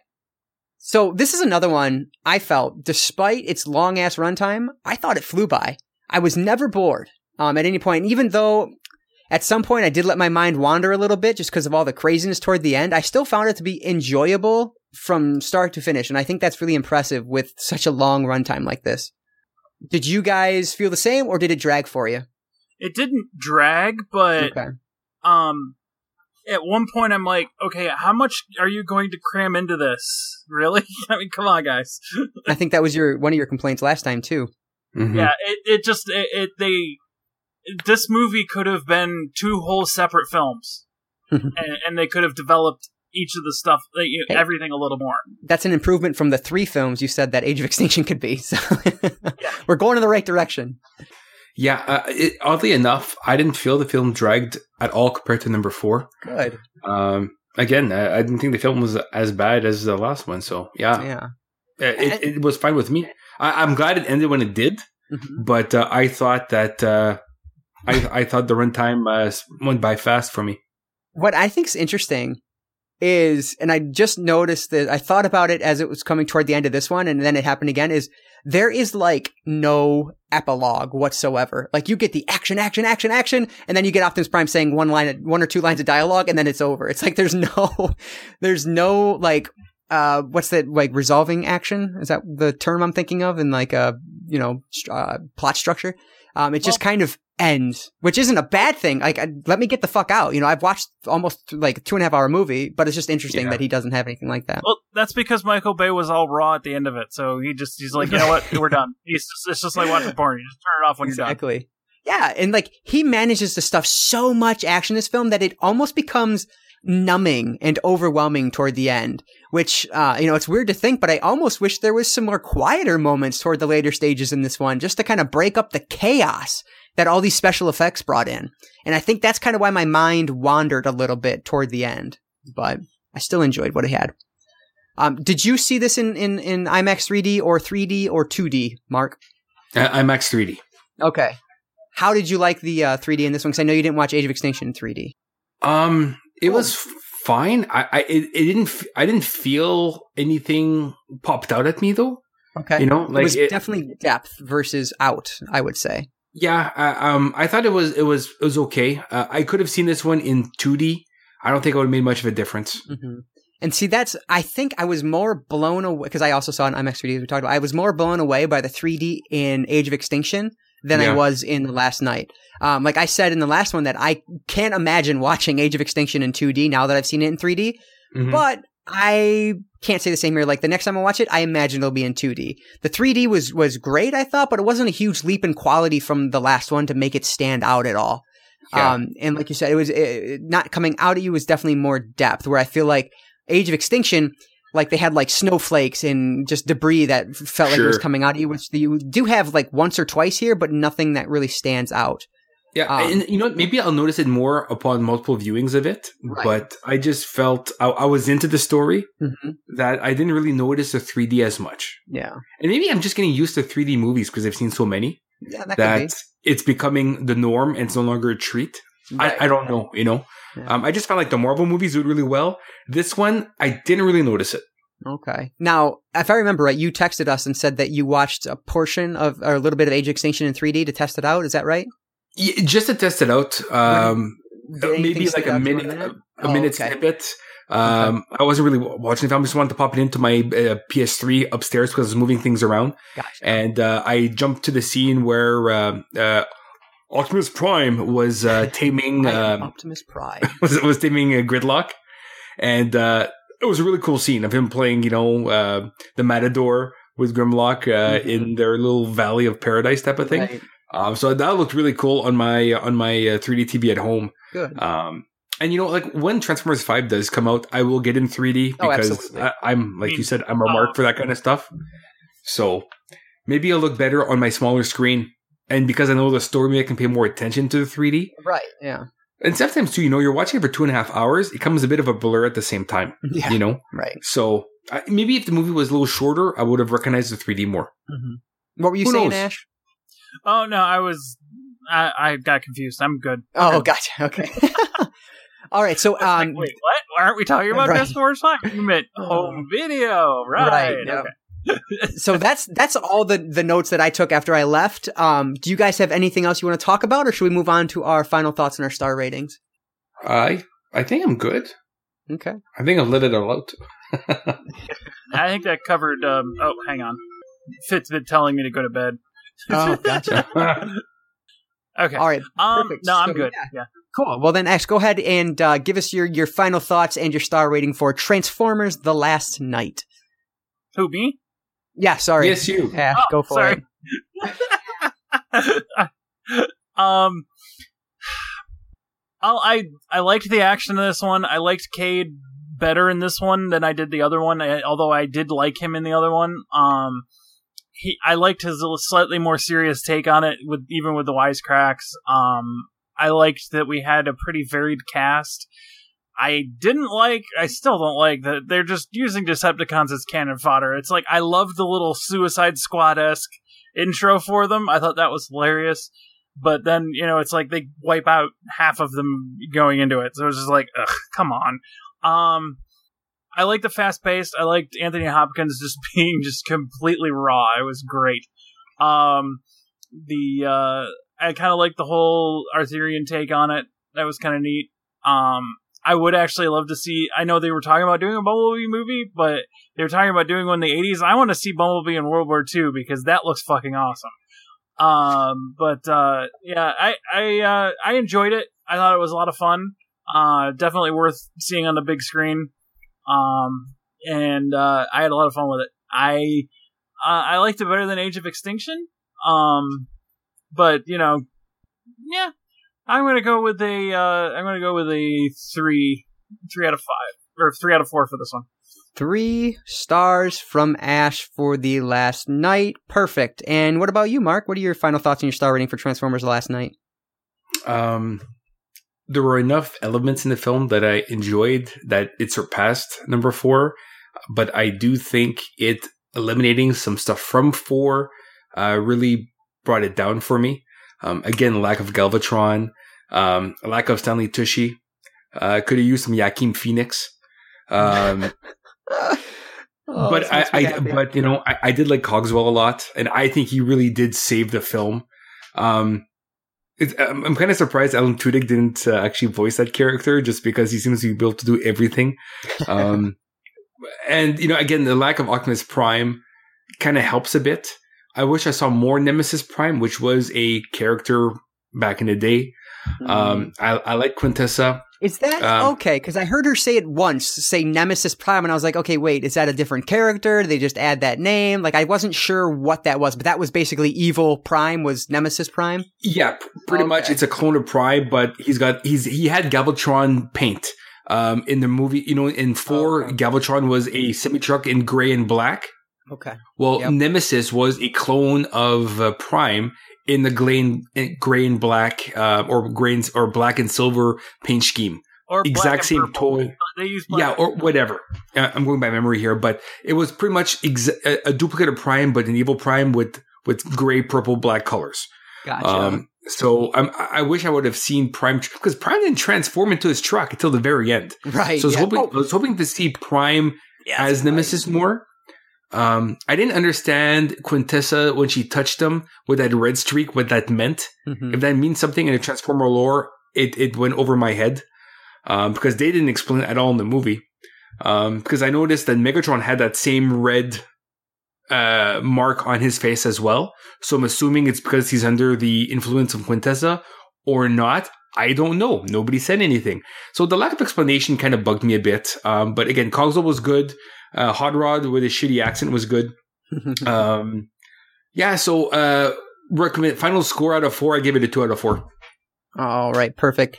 Speaking of when he turns into the truck, so obviously at that point, like the big explosion happens and there's like dust settling, and then all of a sudden, boom, there pops out the semi truck as Optimus Prime, and then a second later, Bumblebee pops out. When the semi, when Prime popped out, the woman in front of us started clapping and cheering. It was fucking amazing. she was so into it. I was like, yes, get it, oh, girl. Oh, that's great. It was that's awesome. Great. Yeah, it was really fun. I bet she's on Tinder.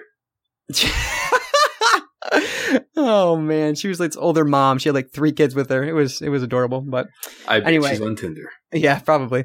Um, all right. So while I'm giving my final thoughts, uh, you guys put together your ranking of the series because I I've done that, and so I want to give you a couple seconds to put yours together. So, okay. Transformers: The Last Knight. I, to me, I felt like it wasn't looking to make any new fans. If you didn't like Age of Extinction, I can't imagine you really liked the the Last Knight that much more. Um, it's a lot more of the same, frankly. But for me, that's plenty. The place where this one is an improvement over Age of Extinction is with the female characters. The two women that are in the film are both strong, capable women, and much more interesting to watch because of that. Unlike in Age of Extinction with Cade's daughter. Um, Sir Anthony Hopkins is fantastic here, and it was fun to see Simmons back, even if he wasn't in it a ton. Um, I wish some of the aspects that were introduced here were played up more, like some of the characters um, Quintessa's villainy and Prime's turn to the dark side, but I still enjoyed the way this one plays out. The ending gets so chaotic that it's almost too much action, and it makes the defeat of the main villains feel a lot weaker than it should. Uh, Bay sure knows how to make a fantastic looking film, and The Last Knight is no exception. The movie's beautiful to look at with, again, some of the best damn special effects I've ever seen in a film. I love the Transformer dragons in this one almost as much as I love the Dinobites, Dinobots in Age of Extinction. Um, and again, I just wish they were a bigger part of the action. I know that I'm in the minority, but I absolutely loved Age of Extinction, and because of that, I really enjoyed The Last Knight. That said, I don't see The Last Knight getting a lot of love because it's definitely a sequel to Age of Extinction in mood, tone, and delivery. Um, that's a good thing for me though. So, I'm giving Transformers The Last Knight three out of four stars. Alright, so, with that in mind, we have now reviewed all of the currently released Transformers films. So let's uh, rank it to kind of end our our arc here. So I will just because I thought about it, doing it first. I'll jump in first while you guys are finishing your ordering. So mm-hmm. for me, um, starting at the bottom, I would put Transformers: Dark of the Moon, the third one. Uh, that one was the weakest to me. Did not enjoy that one virtually at all. It was the only one that dragged. Uh, next would be Transformers Revenge of the Fallen, the second one. And from there, I like all of these. Like, I really like that one. Three stars is as low as it gets, um, from this up. Um, and then I would, and frankly, it, it's kind of a toss up between Revenge of the Fallen and Last Knight, but I'm going to give Last Knight the nod at spot number three over Revenge of the Fallen, uh, right now. Um, then I would put Age of Extinction as the, my second favorite in the series and I would put the original at number one. So my ranking would be Transformers, um, Age of Extinction, uh, The Last Knight, Revenge of the Fallen, then Dark of the Moon. So what about you? Whoever's ready, jump up and uh, let's hear your ranking of this series. Okay, well, uh, I've got mine all ready to go. Perfect. Uh, so uh, we're going from worst to best. Yeah. Okay, so worst would be uh, number four, uh, Age of Extinction. Uh, then it would be number five, uh, The Last Knight. Then number two, Revenge of the Fallen. Then in second place would be uh, Dark of the Moon, and in first place would be the original Transformers. Perfect. So it'd be so going from uh, top to bottom, it'd be one, three, two, five, four. Excellent. It's kind of what I would have guessed at your list as. and what about you, Ash? Okay, uh, Revenge of the Fallen dead last. Um, I'm gonna go. Hmm. I'm gonna go. Um, Age of Extinction next up. Uh, then Last Knight. Um, Dark of the Moon. Uh, Transformers 1986 because you know I, am one boys here. It's a farting noise because that movie sucks. Ah, and Perfect. Then, uh, so, and then uh, the Transformers uh, 07 with Shia. Excellent. Perfect. So Ash is one, three, five, four, two. Perfect. Yeah. So I'm like the only one that didn't like uh, Dark of the Moon. I don't know why. I just didn't like that one, but you guys both liked it, so that's good. Yeah. Perfect. Well, hell, I I enjoyed this arc. Like I said, the the lowest rating I gave was two was two stars, and that was for Dark of the Moon. Otherwise, it was three or three and a half stars. So uh, clearly, an arc that I enjoyed probably uh, more than most people who followed along with us did. But I imagine more most people are more uh, following along uh, uh, Mark's feelings of the film. But I'm glad I'm glad that we uh, that we did it, and I'm glad that I enjoyed it. So. Awesome. So let's uh, move over to our featured film discussion of CSSC 6. All right. So this one we are talking about is the remake to Martyrs from 2015. So give a quick plot summary here. The plot summary in IMDb says, quote, a woman and her childhood friend seek out revenge on those who victimized and abused them. But that's not right because only one of these girls was victimized. Uh, yes. But either way, it's about a girl trying to get revenge on people she thinks hurt uh, hurt her when she was a young girl, and she drags her best friend slash maybe her love interest into the whole thing with her. Um, and then nonsense happens that makes very little sense. So, Mark, talk. Yes. Uh, you said you watched the original. I have seen the original, but it's been years, and I've been wanting to rewatch it. But frankly, after watching this again, I really don't want to rewatch it. Um, oh, I, I, think I think you do. Talk. Okay, it go is, ahead. Um, so I watched the remake. So I've seen I've seen the original Martyrs only once a long time ago. Yeah, but remember it being really good, but really disturbing. Say, I didn't um, like it um, the first time I saw it. I thought it was just as bad as this one, frankly. But okay, and, and fair enough. Um, now, the opening sequence of the two films are pretty much the same. Yeah. Um, I remember that because of the uh, a shotgun moment, which we're not going to give any spoilers. Um, we're not. Just, okay. Yeah, no spoilers for this, but I will just say. Oh, that's like, be tough then. Okay. Shotgun um, moment.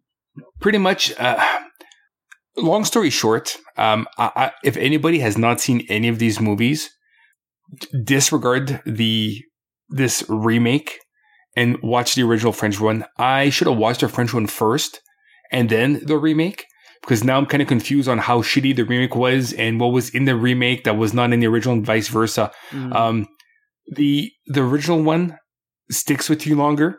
It's it's much more brutal. Um, it, it it really is uh, soul leeching with with the with the trauma that occurs in the film.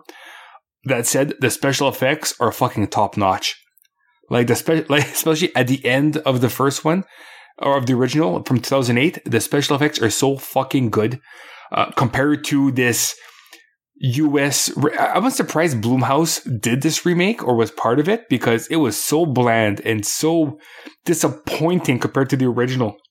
Um, I really I enjoyed the opening um, assault in the house mm-hmm. where we then get her story, but then it falls into bland territory for me. I just don't care anymore. Oh, abs- um, I would absolutely agree.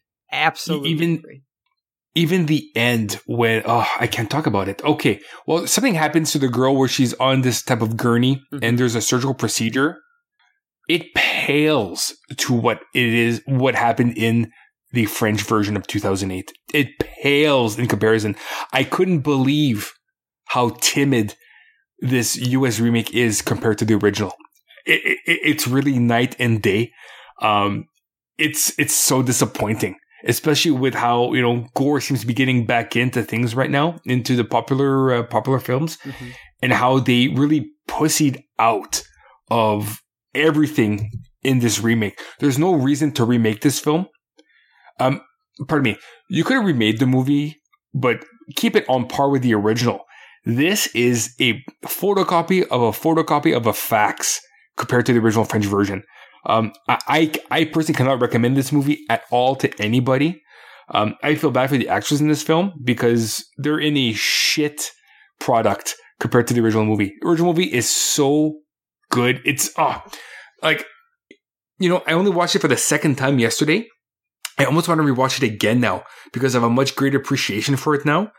And it's just it, it, it's a gut punch. Again, it's at the tail end of the French New Wave horror of the 2000s. Right. But man, it it ends that genre or that that phenomena on a fucking high note. Like I I was in other silence watching it. Like I watched, I watched the uh, remake with uh, Melissa, but then she didn't watch the original with me because the ori- the remake sucked so bad, and I just couldn't remember the original. All I could remember was one scene where there's a woman with like this metal helmet on, almost like a visor. Um, that's not in the remake. Um, and I remember the gore at the end, which is on the remake either. Honestly, don't bother with Martyrs 2015. Stick to Martyrs 2008. That is my opinion on the film. And then all the subtext and whatnot. And but again, I don't want to go into spoiler territory, so I can't really get into too much. Too much. Yeah. But uh, yeah, man. Um, skip skip the 2015 version. Stick to the tw 2008. It's so much better.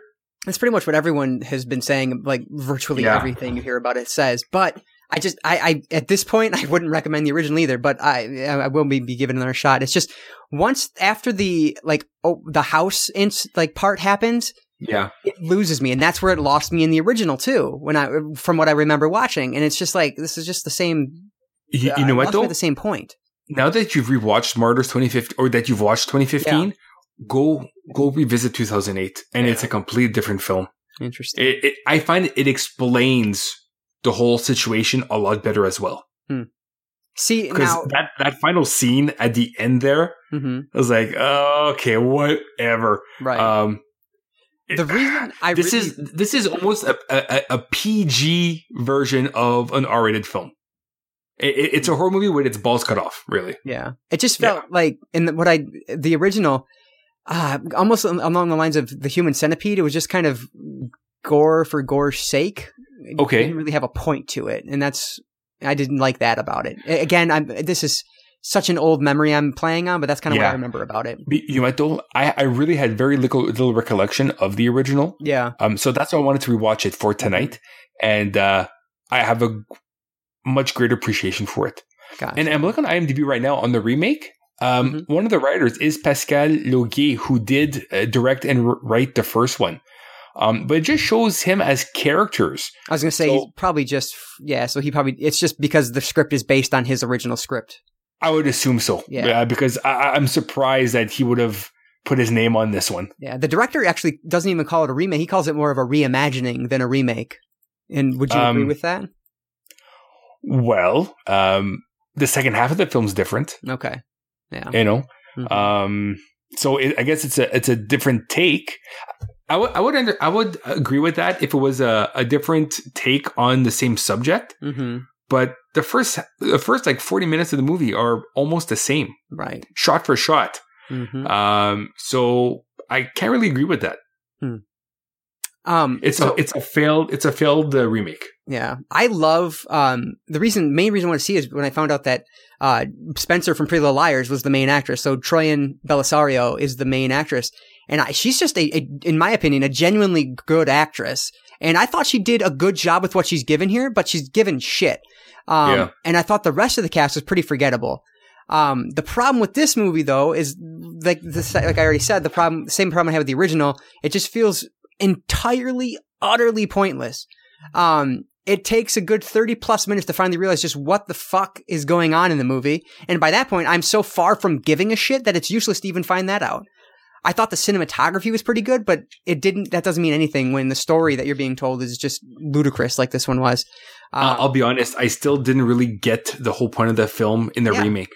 But I, I found the original they they kind of they, they really did explain it to you. Maybe it's because I watched both films back to back and I kind of piece the stories together. right, exactly. Uh, but I found I had a greater understanding of the motivations yeah. in the original film.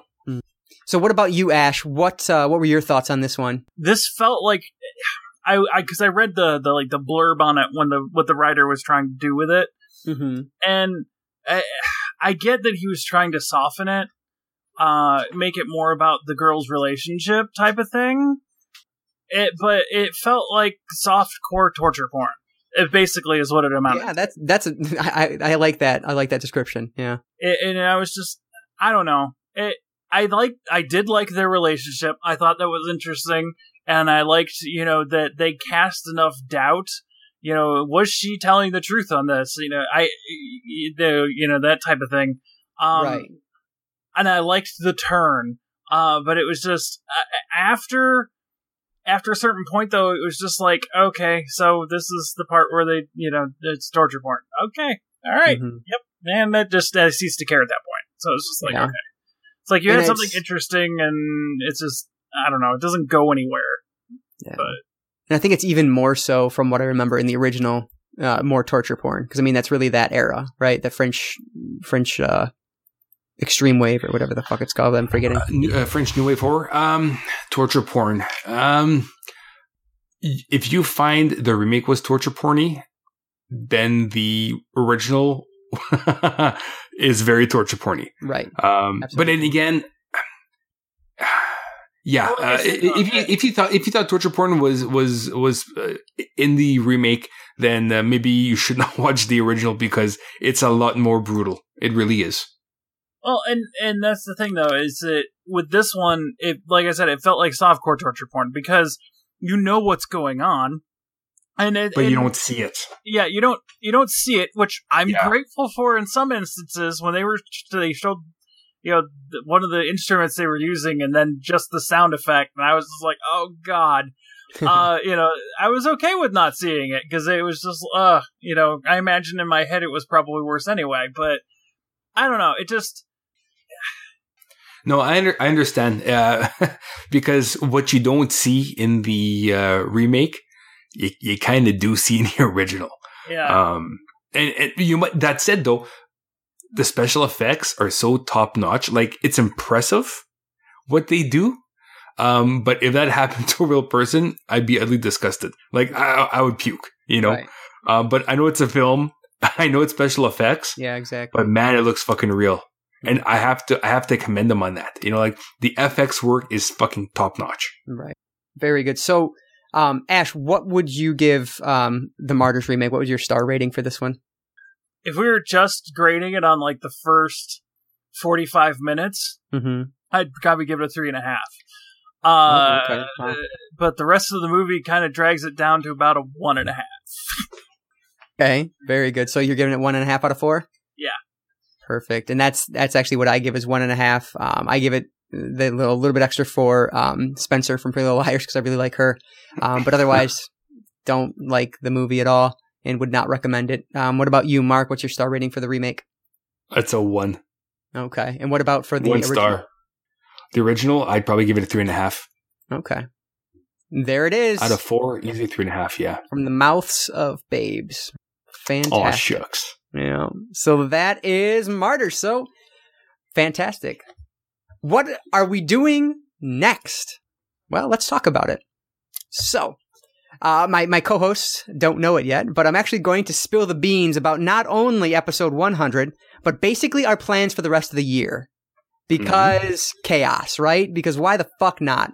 So, episode 100, we've decided that this landmark episode should be different. It should feel different. It should feel special.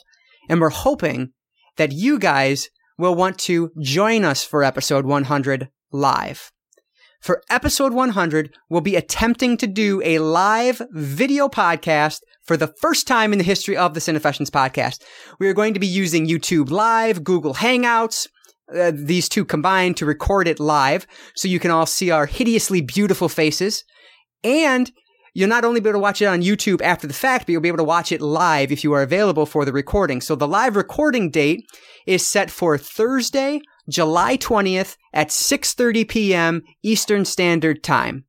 But again, if you can't make it live, don't worry because the episode will still be released as a, as one, a standard podcast on our feed so you can pick it up through iTunes, and the video version will be up on YouTube hopefully shortly after we uh, record it completely, you know, with no editing and all that, assuming everything goes according to plan at least.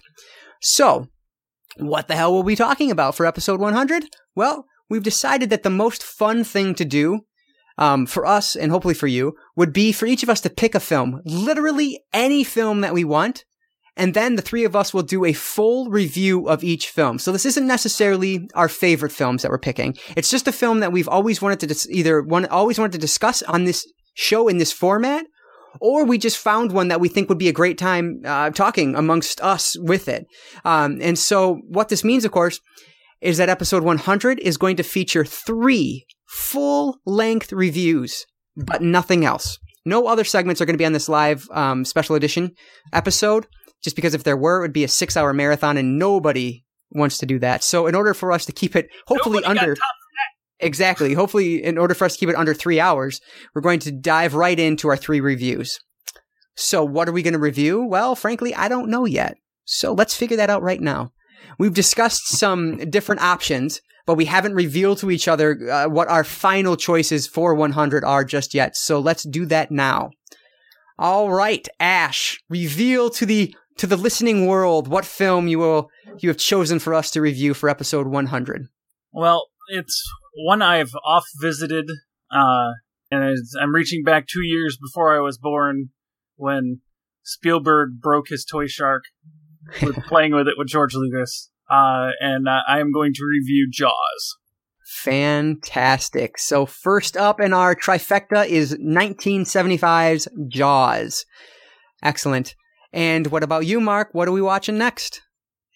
Well, I'll tell you, I was leaning towards uh, doing uh, Psycho Cop 2 or Psycho Cop Returns, Mhm. uh, but I've changed my mind. Okay. Um, I wanted to to, uh, to watch a film that I haven't seen in a long time, which I know that you own, and uh, it has uh, boobies, eighties boobies, lots of eighties boobies. Oh, I like it already. The reason why I collected comics back in the day was Oh. because of this film, because I wanted to sell those comics in the future and then buy a boat and then live on that boat. Um, of course, I collected comics during the comics boom. right. So my Spawn one does not actually is not worth very much. Um, none of the comics I collected are worth very much because there's so many out there. Um, so because of all that, I'm gonna go with 1985's Malibu Express. oh, fantastic. Oh yeah, Andy Sidaris in the 100. Yes. 1985, Yes. you said? 1985. Fantastic. That's exciting. That is really cool. I can't wait to watch this again. Excellent. So, uh, for me, I'm picking a film that is one I've wanted to discuss on this show from the very beginning. Um, it's a movie that I absolutely adore, and I think there's um, a lot of different layers to it that would make it for a fun discussion. Now, I could have used that those two sentences on either of the two movies that I was debating between, um, because it would fit very well for either of them. But at the end of the day, I am choosing, and, and let me just make note. It's a Joaquin Phoenix starring film, which I had no idea that Mark was going to bring him up in this episode. So it's very serendipitous. Very happy. But we will be watching from 2002 M. Night Shyamalan's Oh. Signs. Oh, yeah, baby. One of my favorites, and I cannot wait to dive into it and discuss it in long form. So, Signs from 2002. So, fuck yes, gents. Fuck yes. So, okay. you may have noticed that uh, episode 100, and the other one I was debating between was Zodiac, but that's like a two and a half hour long movie. And so it just felt like it would have been too long for what we're doing for episode 100. So, And there's no Transformers in it. exactly. Um, so, you may have noticed that episode 100 is not until July 20th, and that's accurate. That means that we are taking a two week break between now and our 100th episode. And there are reasons for this. One, we wanted a bit longer to get the word out about the fact that this is going to be, in fact, a live show. And two, uh, we, uh, we have a vacation and out of town going on during those weeks. So in order to keep this a video podcast episode, we decided to move it back to July 20th, 6.30 p.m. And that is Eastern Standard Time. So tell your friends and join us for our first ever live episode where we are going to review Jaws from 75, Malibu Express from 85, and Signs from 2002. That is a very fucking eclectic mix of movies, and I that's exactly what we hoped for. Uh, so I'm very excited about that. It, it it's just very us, and I love that about it. And that's what episode 100 should be—a very good representation of who we are as a podcast. So, as promised, I'm now going to spoil what our future plans are as well. So after episode 100. The following week, we are going to review season one of the new Netflix original series, Glow. We kind of have a habit of, of looking at original Netflix series, and so I want to keep that trend going with Glow. Um, that should be a ton of fun because obviously, you know, we're big wrestling fans here on the show, and uh, this one has been getting a lot of positive reviews. So we will look at season one of that series in episode 101. Um, and then things are going to kind of change up a little bit. So this summer, this, we've decided um, instead of releasing a show each week with one full review, we've decided that for the summer, we're going to take, uh, we're going to release a new episode of the show every other Friday. And each episode was, is going to have two full reviews on it. So you're getting a very similar amount of content.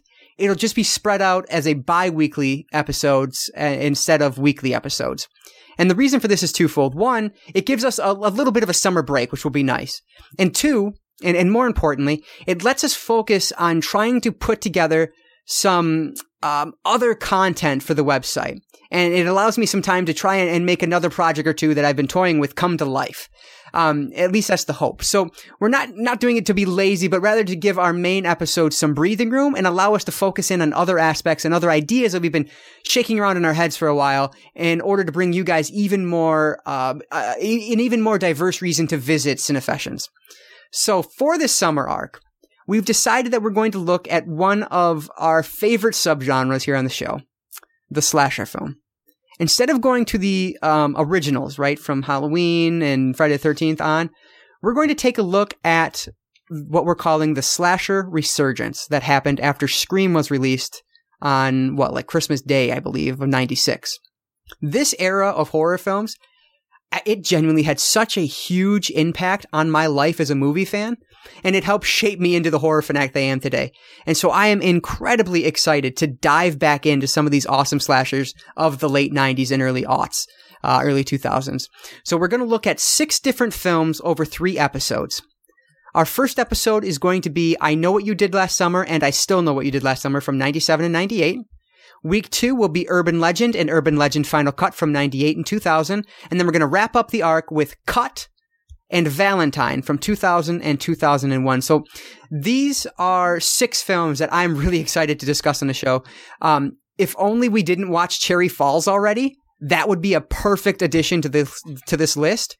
But we already knocked that one out back during the Scream Factory arc. So instead, we're going to look at the under discussed film Cut from 2000, which stars of all people Molly Ringwald and Kylie Minogue. And I found this one through research uh, showed up in a random book I was reading um, or reading through. So I think it's a really cool find and uh, one that I'm excited to to dive, to dive into. This arc is going to take us to the middle of September or the end of the summer. Then at that point, we're going to go back to our weekly release schedule and we're going to be doing one of our longer arcs that we've ever done on the podcast. And this is one, I really think this one's special. Um, I, would never seen another podcast do anything with these films or anybody even talk about them very much. Even when you're Googling them, you don't find very much about them. And so I think this is, is going to be really good for us here. And hopefully you guys will be excited about it as well. So we are going to be doing an eight episode arc covering Roger Corman's Edgar Allan Poe cycle. Now, if you don't know what that is, there are eight films that Corman released that were adaptations of Edgar Allan Poe's short stories. All but one of them star Vincent Price, and all but one of them were directed by Roger Corman. He just produced one of them. Um, and so all eight of these films are, are going to be a treat because of, of who's behind them and what they're uh, based on, what they're adapted from.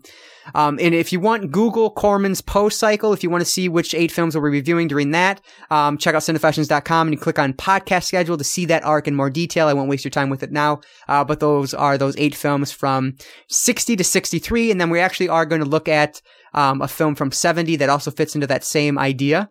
Um, but yeah, so I'm really excited about this arc, and I think it's something really special uh, that I kind of want to get the hype train rolling on it, frankly, which is why I wanted to talk about it now. Um, so there you have it. That is almost the entirety of 2017 for the Cinefessions podcast.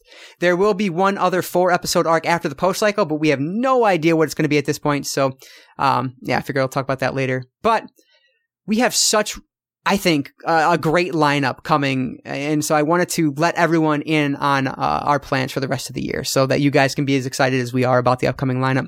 I'm sure we're going to discuss things in more uh, detail in coming episodes, but that's a general overview of where we're heading to episode uh, from episode 100 and beyond. So that's going to wrap things up for this week and for our Transformers arc. Remember, we will not be releasing any new Cinefessions podcast episodes for the next two Fridays, in anticipation of episode 100, which you can watch live in video on Thursday, July 20th at 6:30 p.m. Eastern Standard Time. Be sure you try to join us live so that you get a nice glimpse at just how dumb I really am. Um, without all the fancy editing that makes me look quicker and sharper than I really am. So you know, I'm going to Google it through IMDb. You're going to probably see me biting my fingernails a lot, like looking through IMDb on my phone, trying to figure out what Mark's talking about, you know, all that, all that fun shit. But sorry, uh, it, it should be fun.